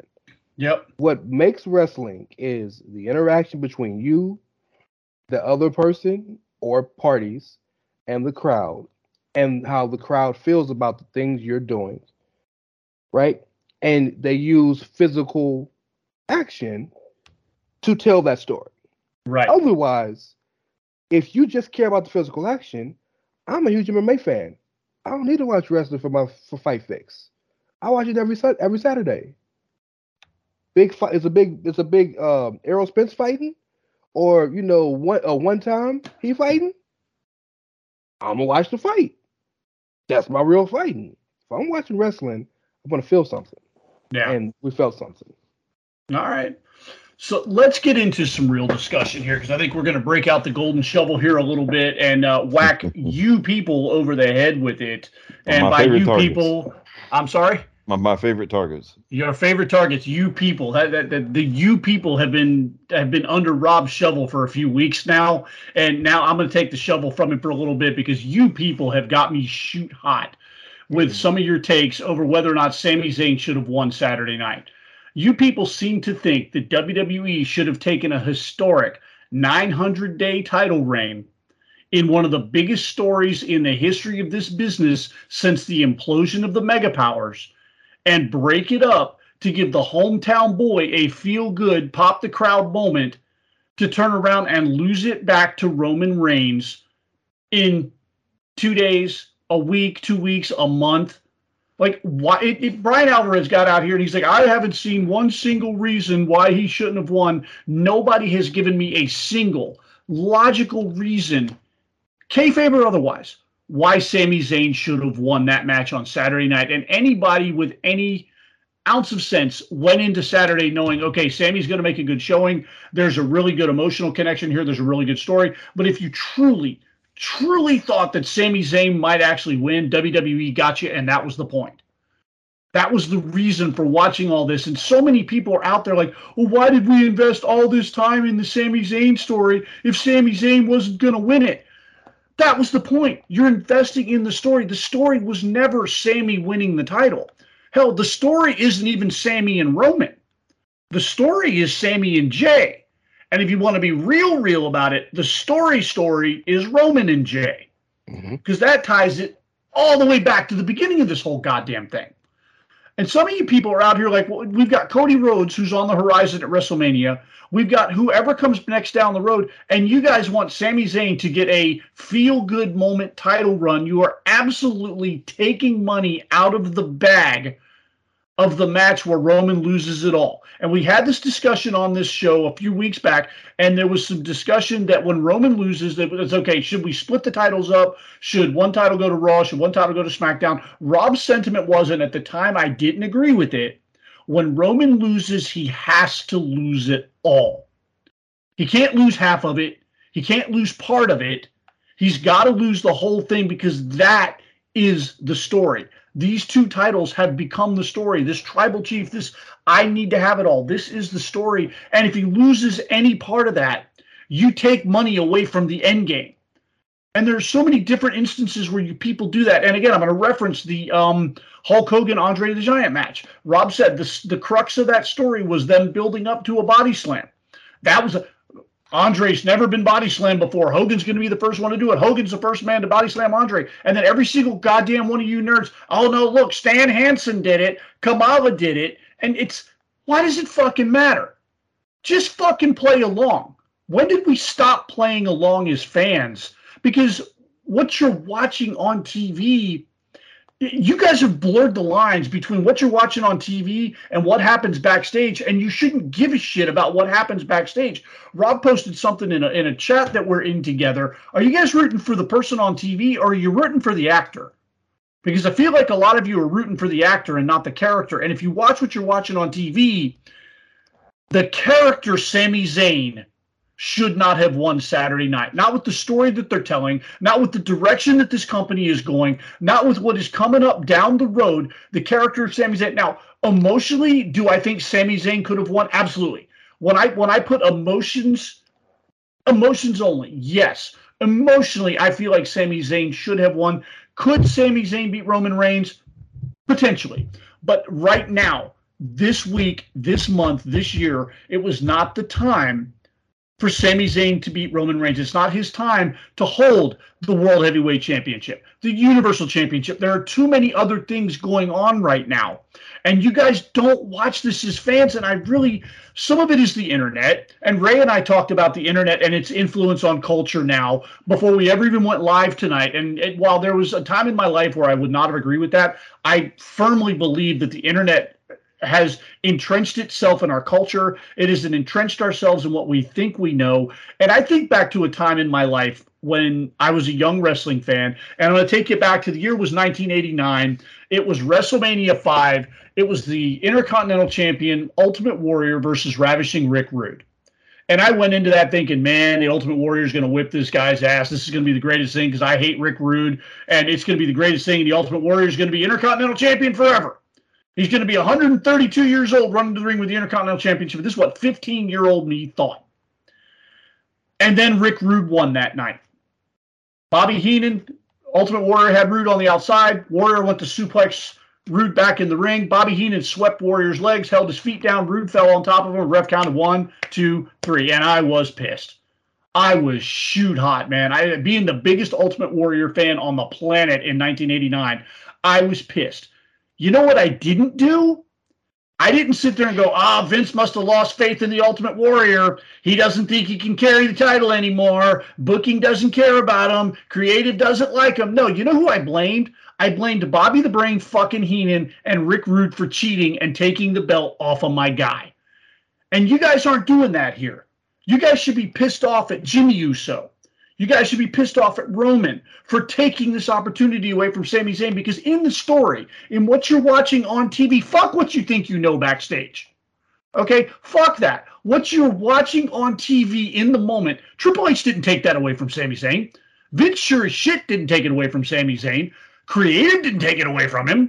Kevin Dunn didn't take it away from him. Roman Reigns and Jimmy Uso robbed Sami Zayn Saturday night. And you people are so wrapped up in what you think you know. And now this just ridiculously bad take of they wouldn't pull the you know pull the trigger on Sami because of this, because of that. There was no reason. There was no reason other than this is not Sami Zayn's time.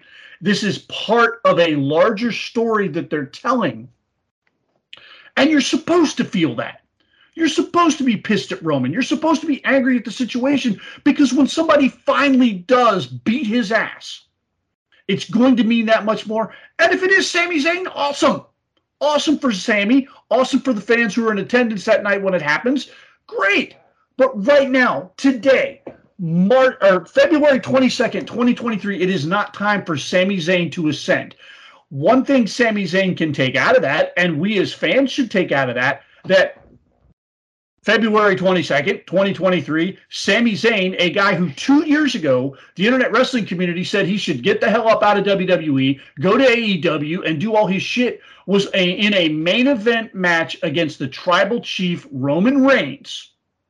He has been an important part of main WWE programming for almost nine months. That guy who should have left is right there. And for a minute, for a moment, we all believed that he might actually do it.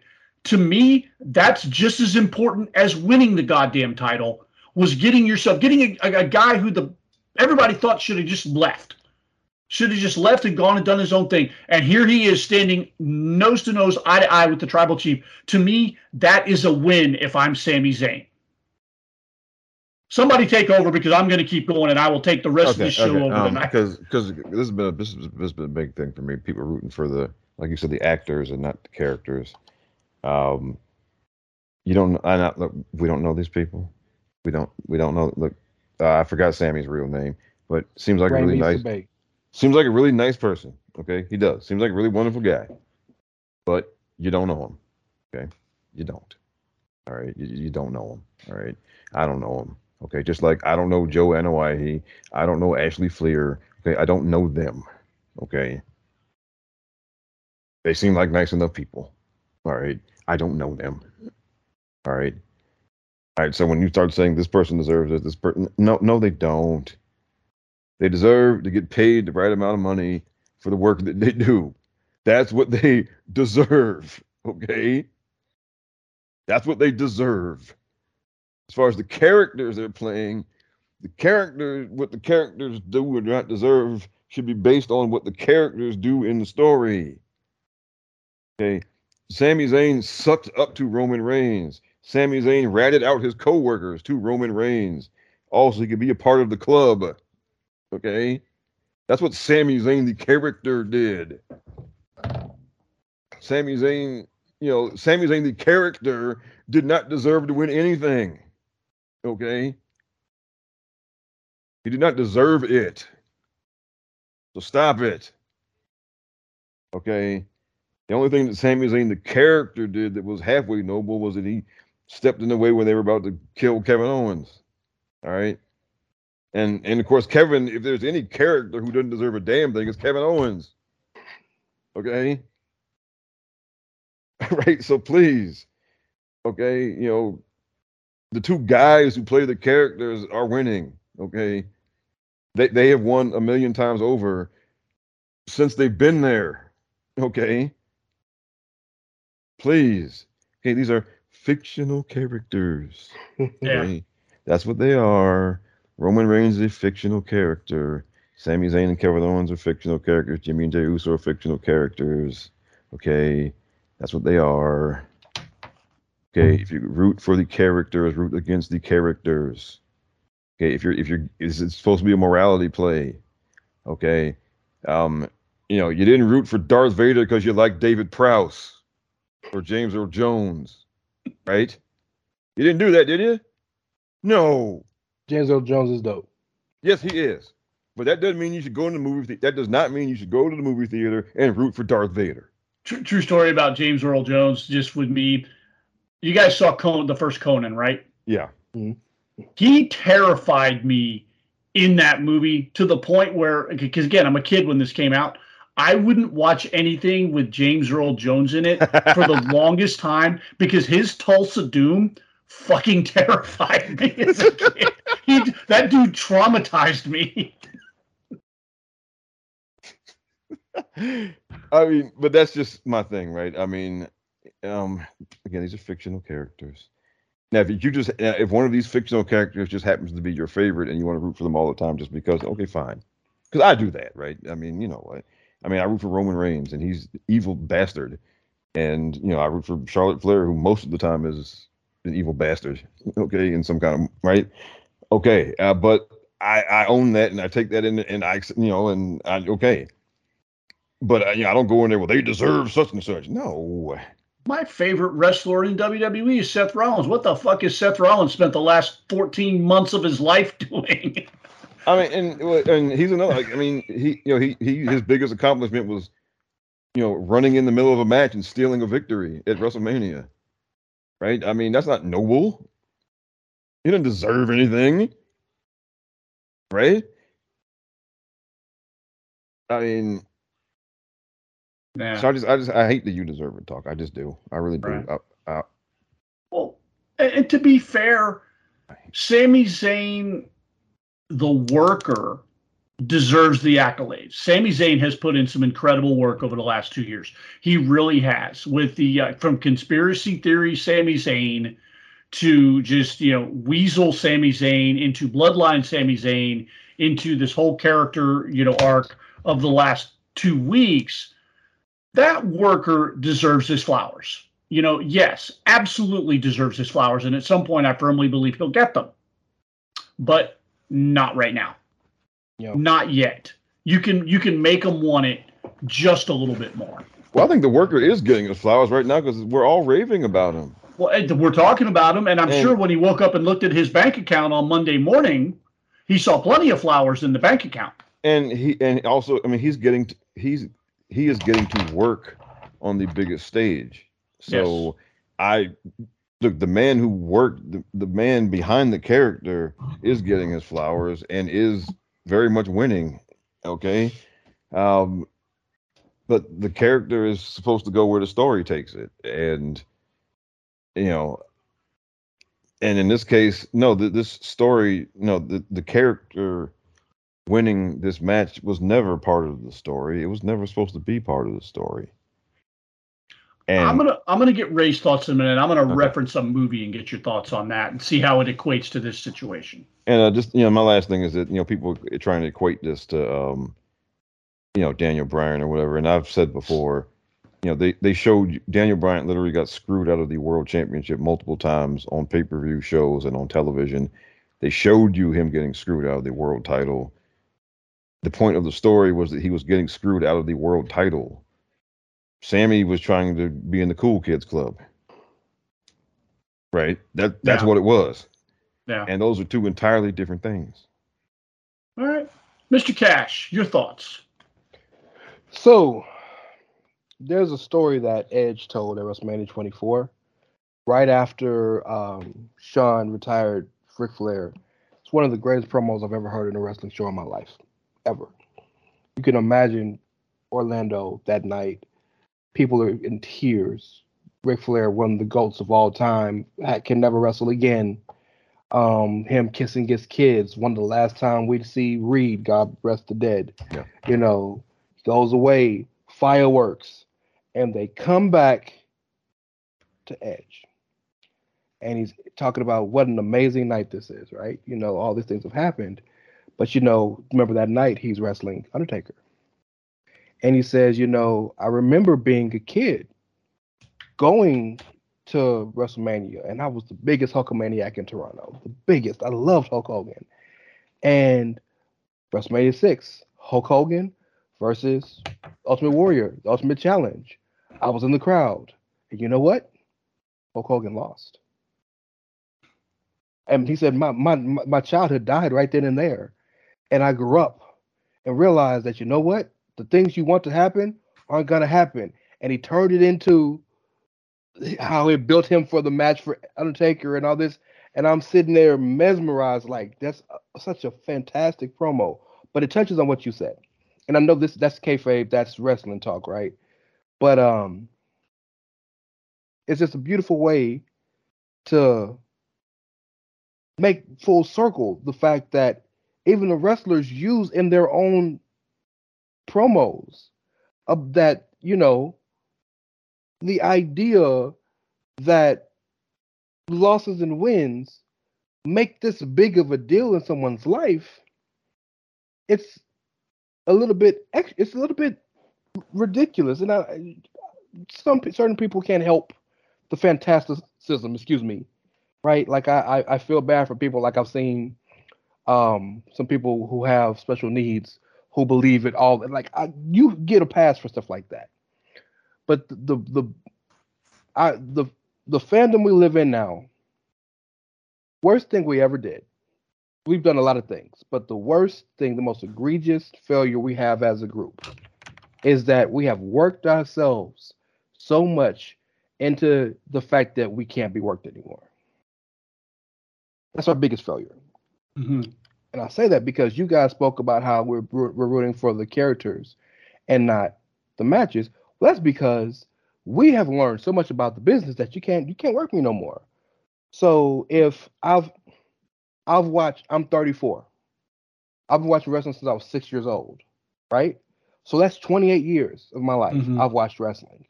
Everything I've been to dozens of wrestling shows. I've taken bumps in wrestling rings. I've choked people out just wrestling with them. You know, in my my living room. I've done every. I've done it all. Right. Done everything there is to do at a certain point, it's inevitable for me to get a little bored with certain aspects of the product, right? It's inevitable. Yeah.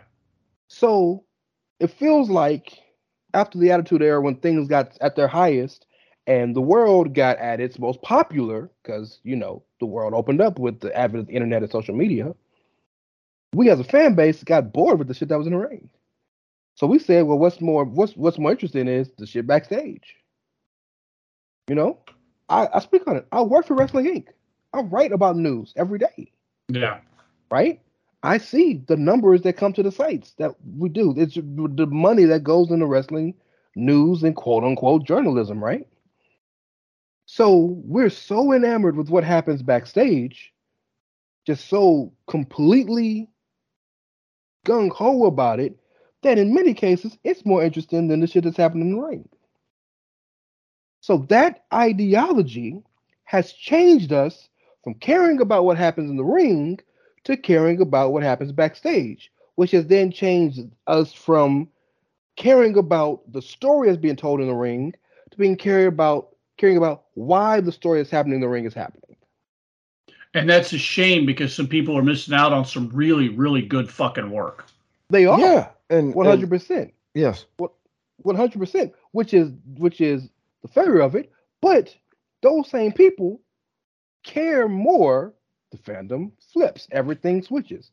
Those same people are the ones that want to watch a random ass Kip Sabian versus Sammy Guevara match on Dynamite. And again, I'm not using those people to diss because both those wrestlers are fantastic in ring performers. But AEW has been notorious, and in many cases, they've been criticized for just throwing on matches for the sake of having matches, which is cool. There's an audience for that. But devoid of any story, I don't care about what's going on in the ring. If there's, if there's no story, Unless I'm at a live event, I can't. You know, I'm there to watch the performers. But if I'm watching at home, ain't no story. I don't really care. So the ideology has changed from I don't want to know what's happening backstage. Uh, this is a this is a movie for me. I don't want to know why Kang is gonna do this and that and what's gonna happen five years from now. I just want to see if Ant Man can get away from Kang. But the but the but the fandom has changed too. Well, I need to know what's gonna happen after that. Why is it Ant Man's gonna go after Kang? It could be anybody else. Why you know is, when the Council of Kang's gonna come? Well, they didn't do Imperious Imperious Imperious Rex, right? Or I know I'm saying the guy's name, but you know, and so now we care as a fandom about what's happening backstage and don't care about what's happening in the ring unless it's just sport. Right. Well, let me let me pause you there because I want to I want to stick with the with the Marvel reference Um, because that was the point I was going to make when we equate this to a movie and why. And you kind of already laid out why wrestling is so different than say um, Infinity War and Endgame. In Infinity War, you know, we're building up towards this big battle with Thanos. This big battle with Thanos. So they have the big battle with Thanos, you know, towards the end of Infinity War.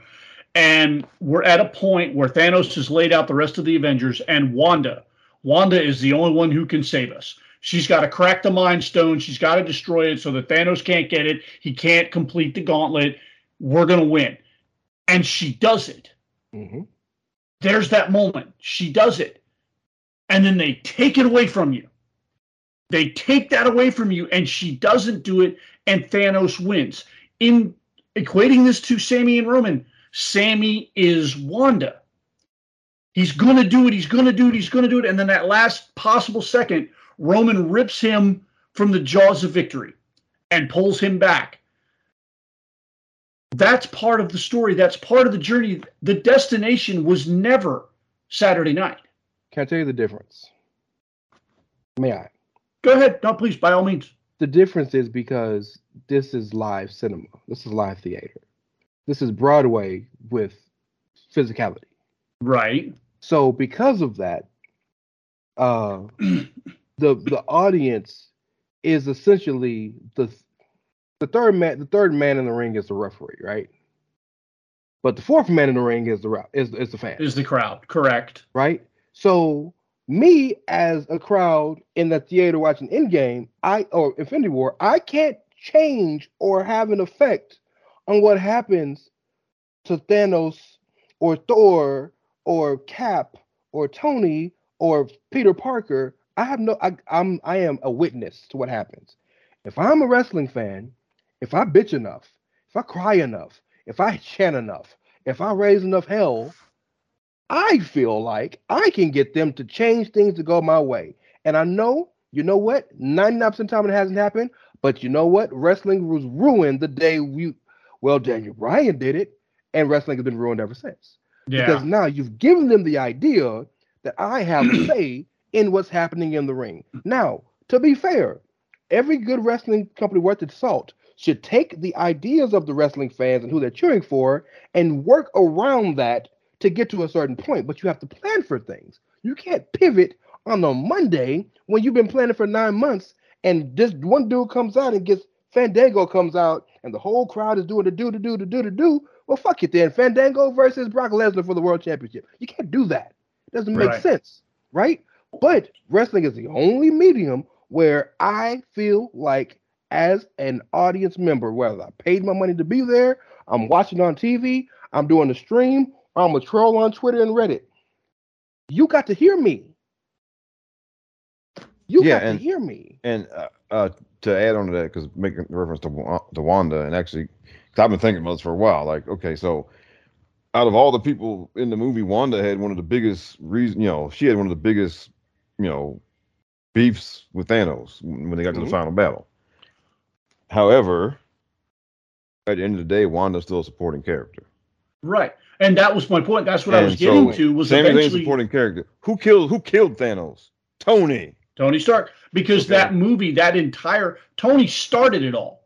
Right. Exactly. Tony Stark kicked off phase one of the MCU. It all started with Tony Stark. So Tony Stark was going to be the guy who took out the Thanos one way or another. That's who it had to be.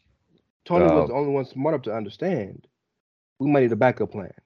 Yeah. And he had the backup plan with the nanobites getting the the the Infinity Stones away, which right. is why and, then, it, it in storyline it had to be Tony. and then, I mean, even when you get to Doctor Strange looking at him, it's like, I can't tell you how it's supposed to go because if I tell you, you're going to fuck it up. Yeah, straight up. Um, um, and basically, basi- wh- which made it very clear. Well, well, it's all Tony has to do the right things to make this work. Um, and so it's just that's the way stories go. Like like Luke Skywalker showed up in you know he debuted in Episode Four, and of course you know we had the prequels and all that. Luke Sky, but he showed up. He was the guy to do the thing to blow up the Death Star. He was the guy who had to confront Darth Vader. Yeah, there are people now. There are people who like Han Solo better. They think Han Solo is a cooler character. But Han Solo was not going to walk into the Death Star to confront Darth Vader and Return of the Jedi. Okay, he had his moment with Darth Vader. He took three shots at him, and Darth Vader took his gun away from him. Right? I mean, um, and that's and that's basically the same thing with Sami. Sami had his shot, and it, it didn't work out. Um, that's how story. There are you know, you know when the story is centered around the villain, there is the person who is set up to take the villain down, some type of main character or antagonist or whatever. That's the person who has to do it. Okay, it doesn't work the same if you know the side character does it first. Okay, and that's just you know I mean, that's just basic storytelling. I mean, right? I mean, they you they tell you at the beginning of the story who's who's going to take down the bad guy. They they give you hints. They do all the things, and then that person is the one that does it. Like you don't do all of that just for some random other person to be the one to do it. All right, and um, so Sami was never that guy to do it here. He just wasn't, and it never was going. It was never going to happen. Okay, um, and so again, and you know, I know we're going on too long about this, but just yeah. No, that's I mean, okay. That's all right. It's just well, I mean, I just feel like I just got to get because it just it just it irks me to no end. And and look, and yes, okay, and one of the big reasons this irks me is because my two favorite wrestlers are people who are often have shit thrown at them, the people, and not the characters that they play. Okay, um, you know both you know Joe and Ashley. Okay, Yeah. you know they're two people who have constantly have had shit thrown at them and not the characters that they play because of narratives and things that people believe about their relationships with their boss and all of this kind of stuff. All right. So yeah, I mean, it does kind of sting me a little extra. I'll admit that. I mean, All right. Well, let's move on from that. I think we've said about all we could say about Elimination Chamber and the aftermath of all that. Before we get into our last segment, I want to invite you to go over to prowrestlingtees.com forward slash the chair shot. From there, you can pick up not only some great t shirts from some of the other great podcasts here on the Chair Shot Radio Network. After two years, you have listened to us in your ears. Now you can wear us on your body. That's right. The Mindless Wrestling Podcast has its own t shirt on the Pro Wrestling Tees forward slash the chair shot. Go in there, check that out, get yourself one, wear us on your body, support the brand. We appreciate you. We know you appreciate us. Ray wanted to talk about something. We got a special request from a Oh, number number one fan, Brooklyn Ike. Uh, wanted us to talk a little bit about this uh, Ariel Helwani and uh, TK Twitter beef slash thing, and I'm going to let Ray take the wheels here because uh, you know Ray Ray was much deeper into this than I was, and uh, you know I have some thoughts, but I'm going to let Ray give you kind of the the Cliff Notes version of what happened, and then we're going to pick this apart for a couple minutes. So a big portion of this of this the conversation we've had tonight has to revolve around opinions and the right to have said opinions and the right to um, and the idea or the reason behind these opinions. I am a big man. This this this feels very uh, tokenish, but I, I'm a big proponent of free speech. Having the right to have your opinion your mind is is your is your only thing you really own. I'm I'm big in that. But what bothers me is when people have an opinion that they feel they want to tell people or put out there that has not even a small minuscule amount of objective fact. That brings me to the Ariel Helwani situation. For those of you who don't know who Ariel, Ariel Helwani is, he is possibly the the foremost top combat sports journalist. When I say combat sports, I mean MMA and boxing, primarily mixed martial arts. Ariel Helwani got his name covering the UFC. He also garnered uh, a level of infamy, if you will, because he, being the best, being the Woj or the Schefter or the Jeff Passan of his sport, scooped two major UFC moments: Brock Lesnar coming back and Conor McGregor coming back, and scooped them and didn't check in with UFC, didn't do what Dana wanted him to do, didn't kiss the ring essentially, and Dana banned him. Ariel Helwani to this day cannot go to a UFC event anywhere ever, but that he covers the sport. All the fighters still come on his show, but he can't go to the shows. Ariel Helwani recently signed with BT Sport. BT Sport is a, a British channel and entity network where he was it was hired to come be their primary MMA and boxing reporter. You know, Leon Edwards right now is the welterweight champion. Tyson Fury is the lineal world champion, the biggest boxer in the world right now. Makes sense. Because of Dana, he gave them a lot of pushback. So, long story short, Eric Helwani has been asked, hey, you want to do some WWE stuff? Sure. He's done quite a bit of interviews. Now, Ariel is a self professed wrestling fan.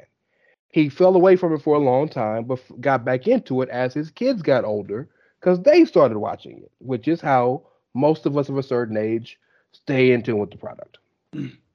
anyway, Ariel had, I think, the most famous interview of his before the Tony Khan interview I'm going to speak of was he was uh, Triple H's first. Well, Stephen A. Smith was, but after that was his first major interview back when when Triple H was back in in in the in the job, and this happened right after Vince stepped down. Ariel did not ask him any Vince questions. Any questions about did he know about the malfeasance? Did he know about the the the women and the the NDAs and all that? He didn't ask him about any of that. Take that for how you will. You want to criticize that? Feel free, because while he's not a wrestling journalist, he is a journalist. The questions could have been asked. Cool. He gets the opportunity to interview Tony Khan, who he's tried to interview for years, wasn't able to. He interviews Tony Khan, similarly at a very harrowing moment after Brawl Out happened. Ariel, for whatever reason, chose to ask Tony about the Brawl situation.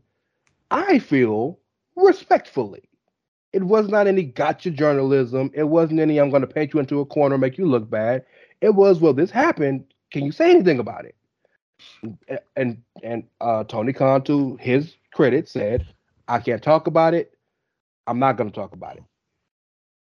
Okay, he asked in multiple different ways, even tried to get to narrow it down. Okay, you can't talk about this. Can you talk about that? Well, can, can you answer this? Wouldn't do anything. And the majority of that interview Tony's not answering anything. He's just basically saying, I- am not going to talk about that, but I am going to talk about Rampage tonight at such and such and such. Cool. Ariel came out a few days later and said this may be the worst interview I've ever done. Much love to Tony Khan. I love AEW. I wish him all the success in the world. This was a god awful interview. Okay. Push pause there while we fast forward to modern day.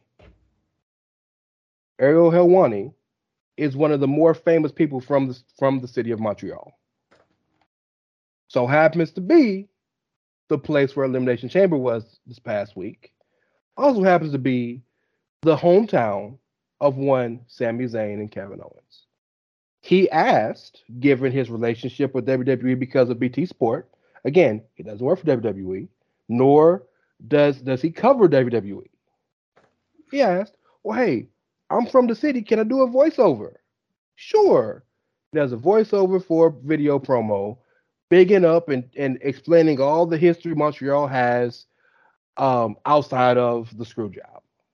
Four minutes. Beautiful um, voiceover. It was very well done. Very well done. And ultimately bigs up Kevin and especially Sami about how the entire city on their back right now. We rock with y'all. Yeah. Cool. WWE did one thing they don't normally do, and they had SmackDown in the same place as the pay per view the next night. The entire episode of SmackDown was built around Sami Zayn making his appearance promo at the end of the show. Ariel Helwani was there in the crowd with the WWE mic, basically doing a well later on tonight. Sami Zayn's going to come out and basically promoting Sami Zayn's promo later on in the night hmm this angered people because this combat sports journalist had the audacity to hold a WWE mic on WWE programming and act like he works for WWE. He doesn't. This angered specifically one Tony Khan, who proceeded to tweet about it, calling Tony, calling Ariel a fraud, calling him a fraud, and dissing his own journalist in his own company, Tony Schiavone, saying, You're no more of a journalist than Tony Schiavone is. You're a fraud. This happened during the show. Ariel didn't see it. Again, he lives in Montreal. So he ain't hopping on no plane. He ain't getting on the roads. He went to the crib, saw it, and tweeted back at him. And what did you say he called him? Snowman. You said don't something something. Don't worry about the snowman, or don't pay Yeah. attention to the snowman, He or said, whatever. yeah, he said, Tony, uh, Schiavone, you're all right with me. Don't worry about the snowman, basically. Yeah, yeah. Um, thanks for watching, old friend. Can't wait for our next chat. Also, don't listen to the snowman, Schiavone. You're a legend in my books. okay, that's that's word for word. That was the tweet itself. Yes. I, want to, I want to take a break here for a minute because I want to look. I want to separate the the Tony Khan interview with Ariel and the Triple H interview with him because Okay. I feel like this is a stark difference between how the two companies are run. Because I can guarantee you, when you set up these big interviews, a lot of times when celebrities do an interview, it's predetermined before they ever even turn on the camera. Okay, you can talk about this, you can talk about this, you cannot Yeah, talk about It's called a writer. It's called Yes. a writer. Pre- Pretty much. I can promise you, Tony Khan did not set that up ahead of time because if he'd been smart, he would have. He said, "Look, we can talk. These are the topics we can talk about. This is a no-fly zone." And Ariel never even asks the questions. So I feel like that was never established before Tony Khan ever even went in the door. Whereas with Triple H and WWE being the corporate-run company that it is, those those guidelines were absolutely firmly established. Well, that and Ariel spoke about the Triple H interview. And his reasoning, again, you have the right to discern whether you like it or don't, you agree or you don't. I have no qualms with that because that's one up for a debate, right? Mhm. His reasoning was when I asked Tony Khan about what happened, it directly happened to Tony. Tony was there as it happened. Tony made the decision to do whatever happened with it. Right. When I, when I was interviewing Triple H, Triple H wasn't there when any of this was happening. He was on his deathbed. So I didn't ask Triple H about something that he had nothing to do with. Right. Now, again, Triple H is still EVP and on the board who probably knew, but that was his reasoning. You take that for how you want to take it. Yeah, it's Again, it's just- open for interpretation. I'm just giving the facts of the situation. It's open Right. for interpretation. I understand having feeling a certain way about him grilling Tony, quote unquote, and not quote unquote grilling Hunter. I can understand having an issue with that. I do. I get that. Yeah, but no, Okay. I, ca- I absolutely. Well, So- but I'll say this though: um, if Yeah. Tony's going to put himself out there for these interviews, then I mean, well, look, he's got to be able to learn how to handle this stuff. Because look, I mean, like a good politician, when they get hit with one of those questions, they will basically not answer it, and they'll they'll pick some other question and answer that instead, and you know they'll and you know they'll go on for five minutes about something entirely different from what they were asked. And then um you know uh, you know if you're going to be doing media and you're going to be like the you got i mean it's bullshitting yes. But if you're going to be out there like that you got that's what you got to do. Yeah, Ar- otherwise you're going to get you're going to get stuck. Ariel literally said that. He was like, "Look, I, if you can't answer it, cool, but please say something more than I'm not going to talk about that. Say some. There's a there's an art to not answering a question. Or like like when Hunter was grilled about Dream, right? And he basically he he gave a bullshit corporate answer, like, yeah, we looked at oh well Austin Theory was like, well, we looked into it and you know, okay. yeah, And, nothing came out of it. You know, and that's it. And and that was an un, to a lot of people that was an unsatisfactory answer, but it basically shut the topic down. And, and that's a good that's a good comparison because, and I think this may be part of the problem that people have is that so many people in wrestling journalism don't ask Tony the tough questions. They lob Yeah, him softballs so that they go into the media scrums, but they'll goddamn sure point blank ask Triple H about Velveteen Dream, about Austin Theory. They'll ask him the tough questions. These people aren't used to Tony Khan being put on the hot seat because for so long he's gotten a free pass because that's our guy. He's one of us. You know, he lets he lets the Sapps and you know the Alvarezes and you know the Regs and all the rest of them. He lets them in the door. So you know we're going to protect Tony just a little bit more. So now you've got this protective bubble around Tony, and when somebody penetrates that, they can't handle it. Whereas for years it's been open season on Triple H. And the wildest thing about that situation is Tony called him for the interview. And so that's that's another thing Ariel said. He was like, "Why would you call me to do the interview a couple a month or so after Brawl Out and not think I would ask you about that?" Yeah. And again, he should have established those parameters going in the door. Said, look, this is what I can tell you. You want to talk about Rampage? You want to talk about AEW? You want to talk about Dynamite? We can talk about that. You want to talk about what, you know, I envision my company being three, five, ten years down the road. Awesome. Let's let's chat it up, man. It's, it's- people want to hear and and to be fair, that's a good interview. People want to hear that. People want to know, you know, they, what's AEW's plan moving forward. They also want to know exactly what the hell happened at Brawl Out. And if you can't talk about that, you need to let him know before they ever even turn on the audio and video equipment. And the, and and the, the most maddening thing about Brawl Out is all the rumor and innuendo. Shout out to Conrad. Was that there's legal ramifications and nothing was ever announced. There was never announcement of any of any suspension.